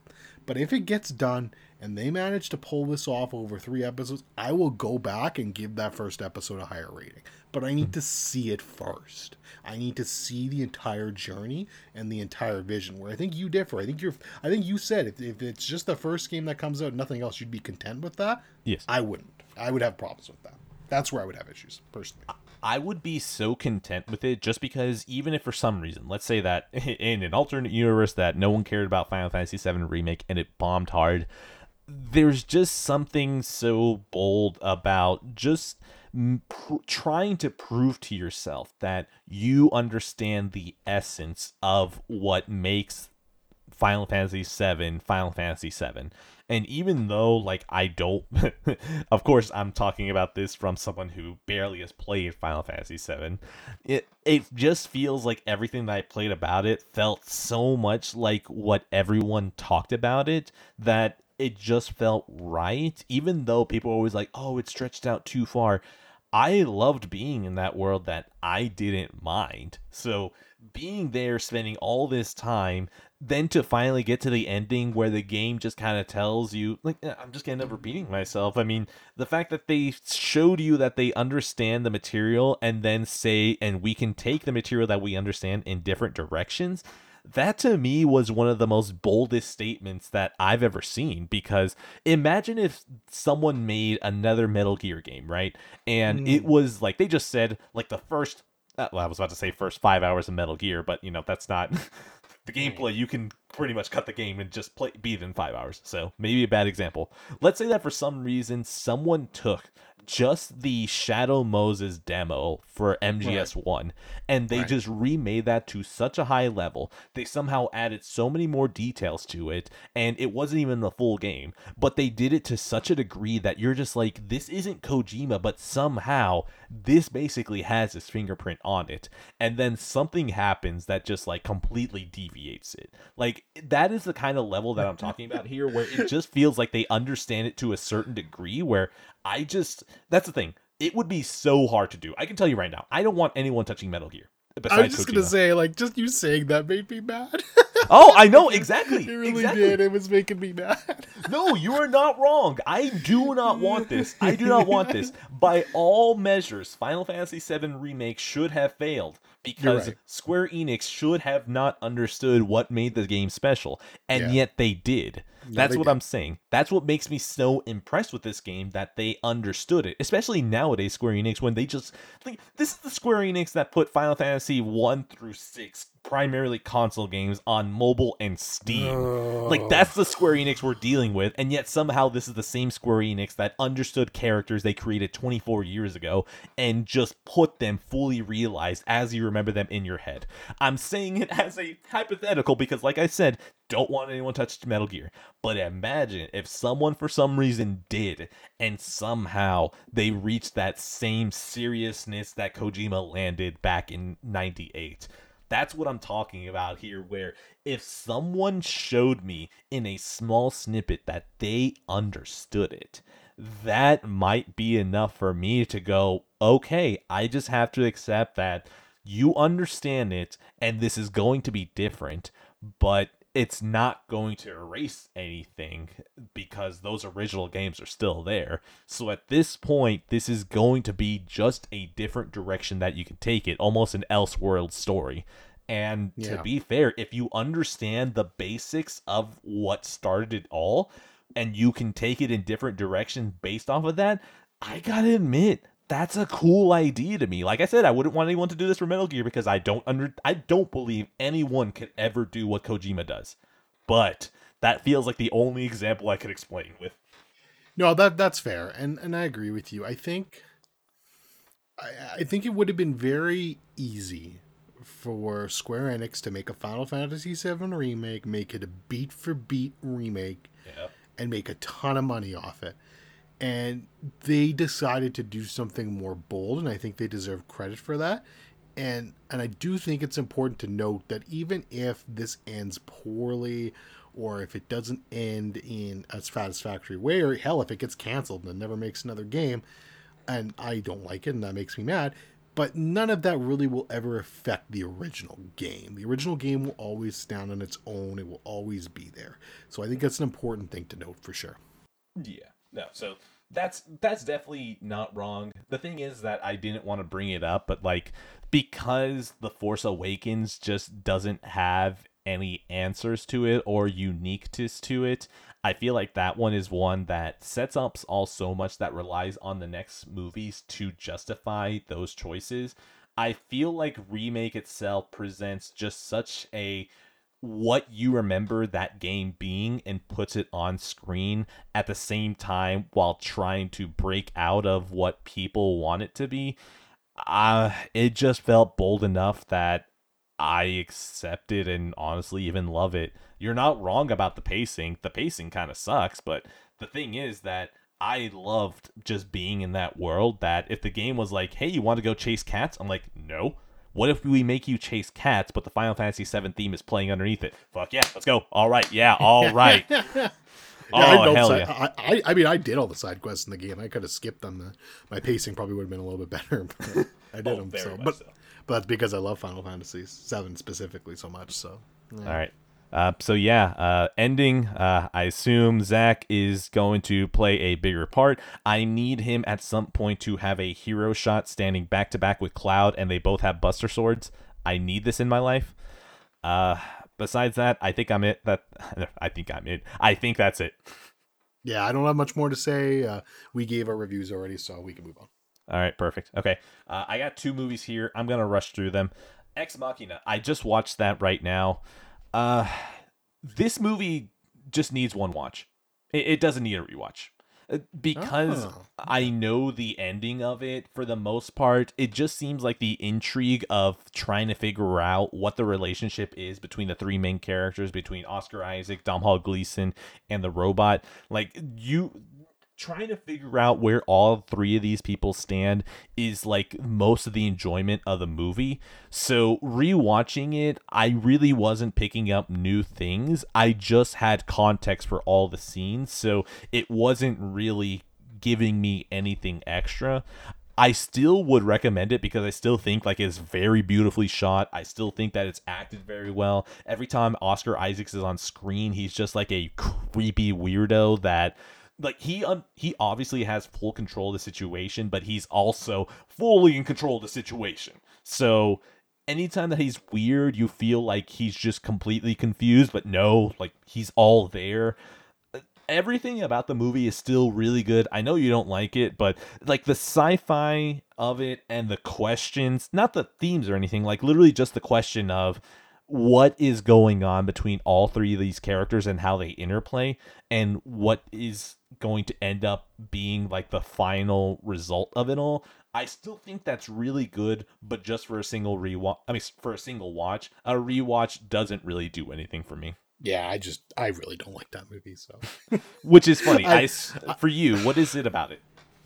it's so cliche to me. It's just it's it's just every trope in sci-fi that I basically I, I mean, maybe, maybe, maybe I'm just super fucking intelligent, but I basically guessed every beat that was gonna fucking happen in that movie, word for word, and I, I don't know, it just did not hit for me.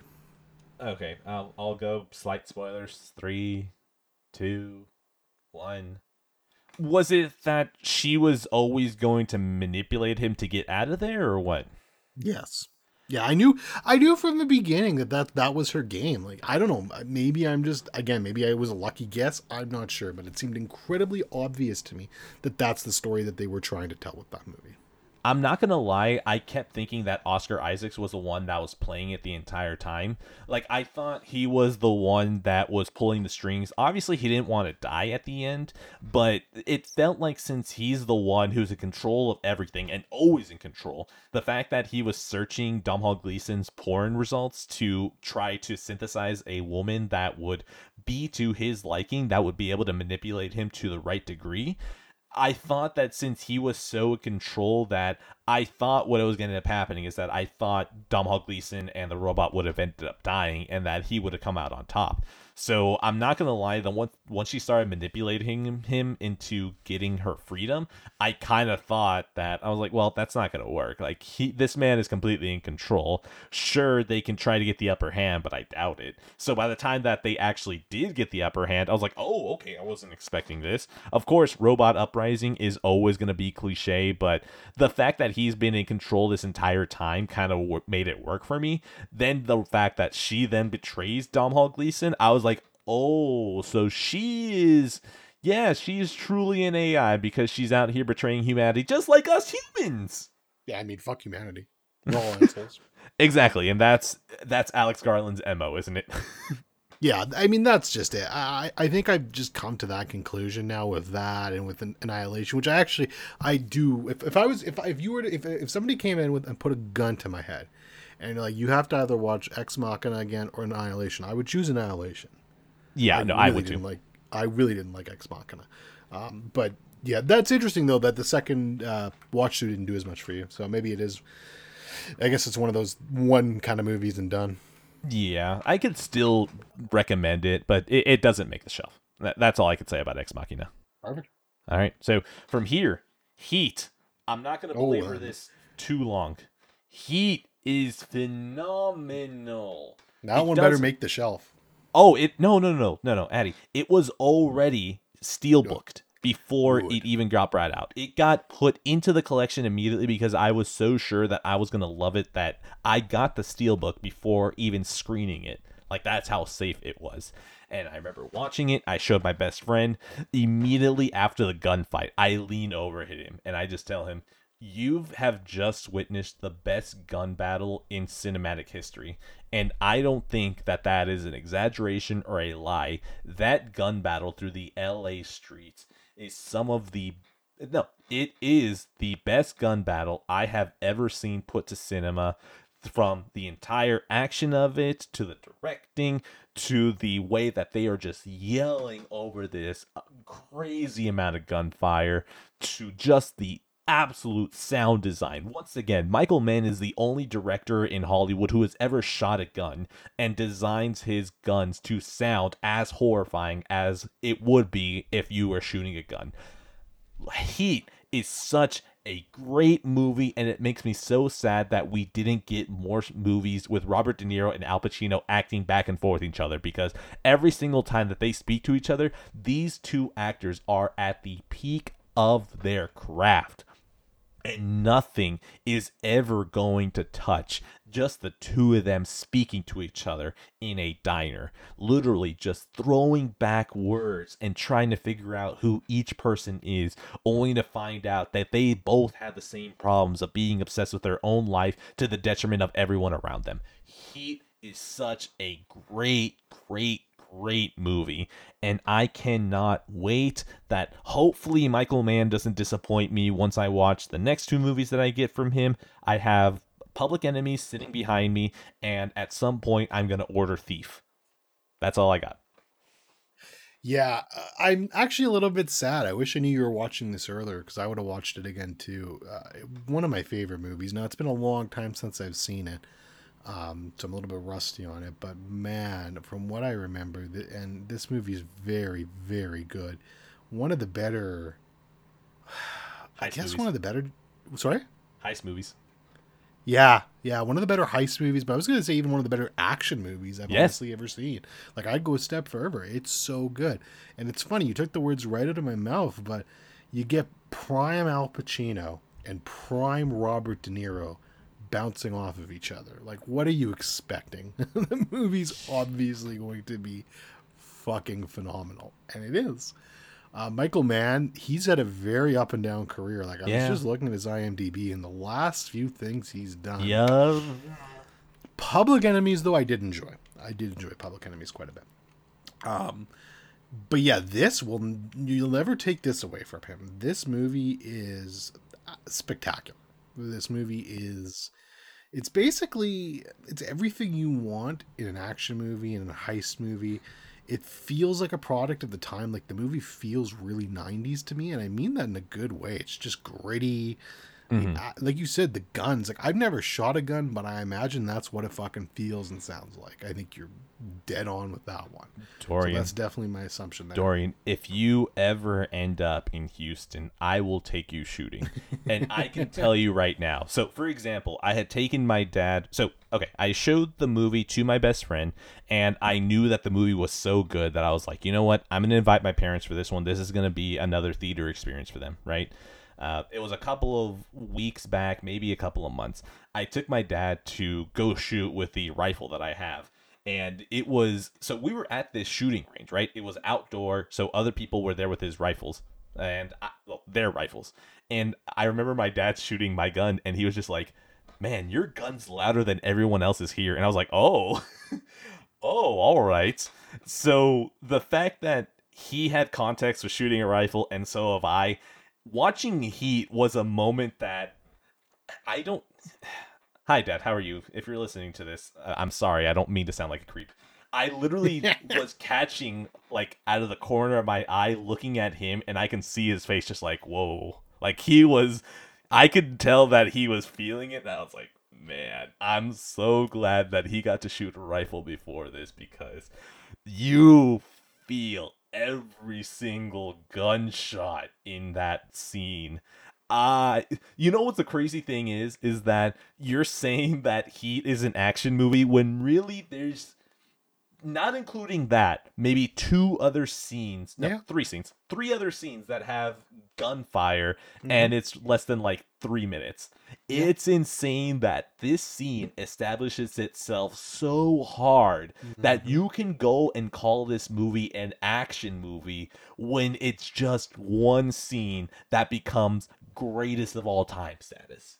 Yeah, no, it's definitely more of like a, like a drama, heist, crime. You could throw all those genres in there, but it does action better than most action movies do. Yes. So, like, it's just, mm, it's so superb.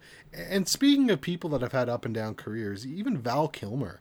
Val Kilmer is so good in this movie. It's just so well casted from head to toe. Jon Voight, Ashley Judd. It's just a who's who of cast list, and it's a very special movie. And it's yeah, it's one of my favorite that I remember watching from an earlier age. he it like I I love this movie. I love this movie head to toe. The first act feels like it's a little bit slow, but it's, you know, putting down its pieces to make sure that when you get to the second act and the third act, like it finally starts all falling into place.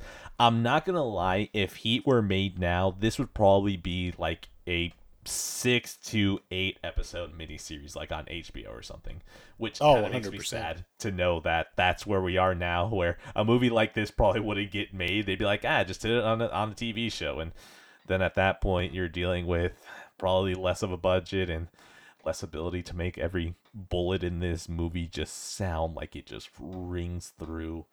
Oh, oh my god, I love this movie head to toe, and if you know me and you know my where my house is, text me if you want to watch this. I'm so up to watch Heat again. If you really want to watch this correctly, Yeah, I'm, I'm with you. Heat's a great movie. Uh, it's three hours long, nearly three hours long. It doesn't feel like that though. It's Correct. Great. So All right. I think that might be everything. Let me see. Was that everything? Yeah, Ex Machina and Heat. Okay. That's pretty much the entire list. Shall we run through the last segment? let's do it. All right. Okay. Let me go ahead and pull up the list. All right. I see Ubisoft was on Saturday. Is there any? No, hold on. Let's do Summer Games Fest. Let's do Summer Games Fest. One positive, one negative. You go for the positive. I go positive. Then we end negative because we're supposed to end negative. All right, so positive for Summer Game Fest, the Dorito Pope show. I'm gonna go a bit outside the wall there because there wasn't a ton that interested me. I hmm. think my positive is the fact that the show exists. I really like Geoff Keighley.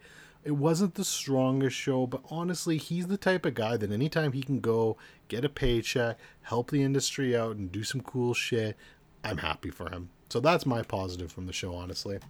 Wow, you went really uh, way out the box. I'm gonna go way more literal. Death Stranding director's cut, baby. I cannot believe Death Stranding is alive. Oh my God, Jim Ryan did not give the knife to Death Stranding. Director's cut. Kojima out here confirming that he doesn't regret Metal Gear, but it's time to move on. Wonderful Kojima, we love you. Oh my God, more Death Stranding. I don't even think I'm as high about it as you are. I'm honestly, I think I'm just more excited that Death Stranding isn't dead. Yeah, hey, I I love Death Stranding. I think it's great. Uh, I will definitely play that for sure, but I still need a little bit more info before I go crazy about that. So, All right, so uh, that's my positive. What's your negative? my negative is Overwatch 2, and that might come as a bit of a surprise because you know how much I love Overwatch. No, it's not a But these, but these motherfuckers. First of all, fuck your five v five. I'm gonna start there. Fuck your five v five, and then second of all, you're gonna trot out here and show two fucking skins. That's your fucking announcement. Two fucking skins. Go fuck yourselves. what is my negative? Honestly, I don't have a negative. You know, no, I know what my negative is. I don't remember anything else. I literally remember nothing else. That's that's how I feel about Summer Games Fest. I don't think they had anything else for me that made me care, and I feel like that's sadly going to be a reoccurring event with some of these. Yeah, I agree. All right. Okay. So with that, the next one is your baby that I'd love to just slit their throat in the middle of the night. Ubisoft. So the positive, surprise, surprise, is going to be Far Cry 6 for me. Very excited for this game. I think it looks absolutely fantastic. Every piece of info they show, it just looks great. Overall, I thought this was a pretty good show. It had some down points. it had some down points, but there was a there was a lot with this show for me to like. So, but definitely for me, the high point was Far Cry 6. you mean a constant downward slope for you. Not hmm. not low points. This was just a deepening slope for you to go. Oh, this is getting worse. Oh, this is getting worse. Oh, we got Far Cry. Oh, this is getting worse. Oh, this. Oh, Avatar. Oh no, guys, I regret everything I said. Yeah, I mean that's true too. All right, go for your negative because I want to back to back mine. Yeah, yeah, I had a feeling about that. Uh, so the, the negative for me, uh, it's basically a tie actually between Avatar and Mario and Rabbids. Um, Avatar can go fuck itself. I don't care about that franchise. I don't. I I, I hate that James Cameron is wasting his the rest of his career on that. And the game, I have zero interest in. Uh, Mario and Rabbids, fuck Nintendo. So Oh my! How are you getting mad at the plumber that raised all of us? Okay, he broke his back across the Mushroom Kingdom to raise us on video games out of you. and You turned his back on him. Turn your back on him. So what's your positive on the Ubisoft press conference, Ed? I'm just waiting to hear it. All right, you know what? We're gonna go for my actual positive, which is oh, cool, Siege news that I have. Cool. All right, thank you for crossplay. I guess. Oh, next year. Fine. Ugh. You better figure out a way to merge my accounts because I have an account on Xbox and I have an account on PC. I mean, I just said PC twice. If I can figure out a way to merge my two PC accounts and my PSN account, that'd be great. I don't expect Ubisoft to do it. So, you know what? Half positive. My real positive is seeing in real time you have to eat your words about, like, oh no. oh no. This I is mean- still going. This is still going. Look, My look, look. negative is everything. Yeah, Everything. My negative is that I didn't get to see Yves Guillemot feel someone up in the middle of the conference, okay? My negative was that he didn't immediately just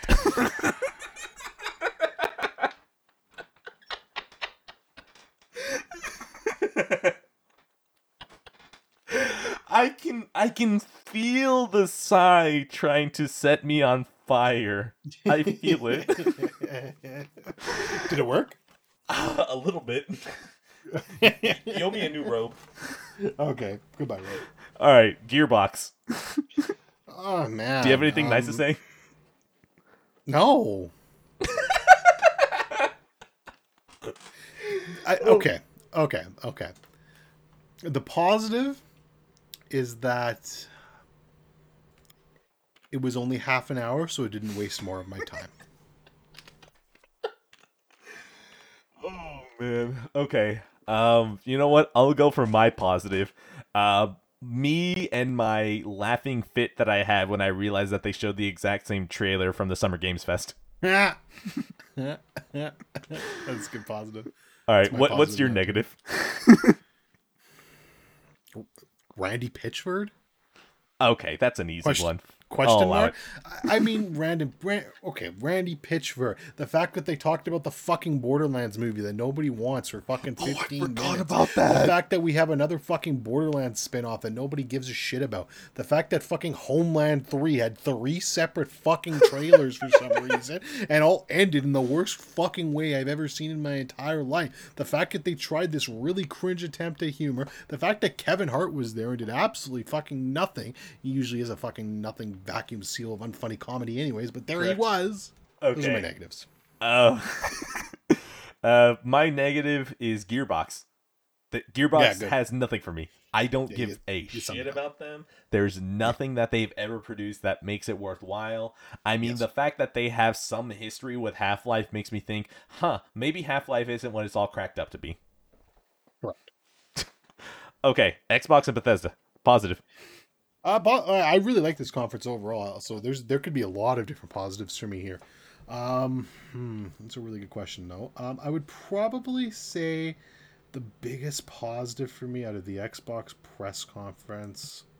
Give me a second here. Mhm. Would you like me to go in the meantime? Yeah, go. You go first. You go first. Okay. Uh, my positive about the Xbox and Bethesda conference is that I slept through it. I didn't even wake up to watch it. I just slept right through it. It was wonderful. It was the best conference I've ever seen. uh, That's very fair. uh, my Um, negative. oh, Uh, on. my negative is that Halo Infinite isn't just Halo 2 again. Fair enough. Uh, so I think I, I think my I think my positive is uh, I think Stalker Two actually Stalker Two really impressed me. I'm really excited for that now. I'm not a big first person shooter guy, but what they managed to do with that game and how it looks is very impressive to me. It looks like a true next gen game, so I'm quite excited for that. Um, I would say my negative is probably the fact that they didn't date Halo Infinite. Yeah. The game's probably going to get delayed. I think the game's going to get pushed. That sucks, but we'll see. Yeah, I can't wait to play that PC only game. I can't wait. Yeah, it'd be a good be a good PC game for sure. Square Enix. Square Enix. I'm gonna go ahead and take the lead on this one. Positive. Chaos. Chaos. Gotta kill chaos. Oh my god. I want to kill chaos in the Shrine of Chaos. I love this game. I don't care what the hell this game is. All I know is that chaos must be killed and I must kill chaos to become chaos. I love this game. Strangers on whatever the fuck it's called, Final Fantasy Origins. I'm in. I'm in. I don't care. I'm in. Chaos. Chaos. Uh, am I doing my positive or you want to do Go your for it. No, that's Okay, it. my I, I, just chaos. My, that's a great positive. Uh, my positive is absolutely Guardians of the Galaxy. I love uh, Eidos Montreal. I'm excited to play this game. I pre-ordered this game already now. It has a banging looking steel book, which you know how I feel about the steel books. Uh, I was unexpected for this game to wow me. It's single player, story driven, no microtransaction, no multiplayer, no bullshit. Very excited for that. okay. Uh, my negative, Guardians. I'm tired of Marvel. I'm so tired of Marvel. I was just listening to all of it. They just never stopped talking, which I understand is Guardians. I just remember looking at it and just thinking, oh, it's going to be a third person shooter, superheroes. I'm completely fine. Give me Deus Ex. Uh, ugh, give me Deus Ex back. I mean, that's fair. I, find, in a perfect world, I'd take Deus Ex back too, but it's not coming back, Ed. Time to move on. I'm sorry. No, there's never time to move on. Uh, okay, my negative. Oh, uh, yeah, my negative uh, is for getting my boy Colin's heart up with your fucking Final Fantasy 1 through 6 announcement, and then you motherfuckers are only gonna put it on fucking Steam and fucking mobile. You are heartless bastards. I'm ashamed of you, Square Enix. That was one of my positives. Just hearing the amount of salt that poured out from that. I cannot believe the fact that they got these console these con- legacy console games and put them only on mobile and Steam. I was at Best Buy. I don't remember what it was. I think I was looking through the steelbooks and I heard the Final Fantasy music, so I took my phone out of my pocket and I was like, "Oh, holy crap, they're doing it. Oh my god, they're doing it." Steven Mobile, I almost started cackling in the movie section like a goddamn maniac because that was just the biggest slap in the face ever. It was the funniest shit I've seen at E3 probably since the last time that Square Enix was messing around with Final Fantasy when they trolled everyone into thinking that Final Fantasy VII was going to come to PS4 and it was just the original. Look, I'd be right there with you. I love the soul, but you did my boy Colin wrong. I can't let that slide. Look, the salt that Colin provides is so entertaining that I think it was worth it. Fair enough. Okay, uh, Take Two. Did you even watch Take Two? I know. I heard it was all one big panel on fucking Gamergate or some shit. I didn't, and I'm glad I didn't. All right, biggest positive, skipping it. Uh, biggest negative, if you had watched it. Uh, Oh, for uh, for me or for you? oh, for both of us, I assume. Oh, biggest negative? Uh, I don't know. Having to watch Two. it. If someone Yeah, watched having it. to watch it. There you go. There you go. Okay, uh, Capcom. Did you watch the Capcom one? Oh, I did, unfortunately. Oh, you poor bastard. Give me your positive and negatives. Um, positive is that Resident Evil Village was a good game. Not even that they announced DLC. Just, just it was a good game. Yeah, it was a good game. Yeah. Uh, negative was literally everything else. They they they, spent, they, closed the show on Street Fighter Five esports. that was their showstopper. Oh my god, that's phenomenal. They spent 15 minutes on Phoenix Wright. Look, Phoenix Wright's fun. 15 minutes.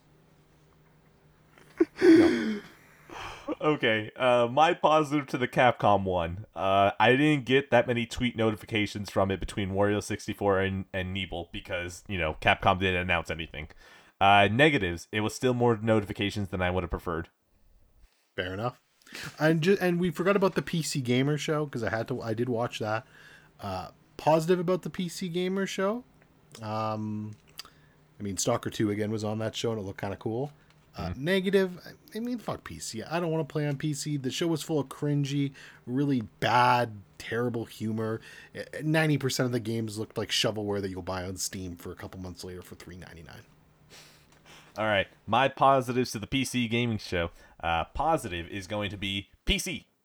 PC, it, it got good that it got that good frame rate. All right, PC Master Race. All right, I'm only saying that because fuck Xbox. All right, all right, that's that's all I got. Uh, negative, negative. No Persona Three. What the fuck? Yes, yes, I agree. Big, big negative. Big L on PC. PC horrible platform. No Persona on it. Not worth it. With you, one hundred percent. That's the episode, I think. Right? Yeah. Okay, wonderful. Anything that you want to say before I toss it to the end card? Uh, no. End card. Hey, look at you. You got to the end of the episode. From episode zero to the day that I finally get lazy and cancel the show, a big thank you to Joey Rawlings for providing the perfect name for the show. Be sure to always give him thanks, either out loud as you're listening to this, or you can just send him a thank you tweet at boogeyman117 underscore. That's boogeyman117, I-E instead of Y, double O. Be sure that it's an underscore, not a dash, 117.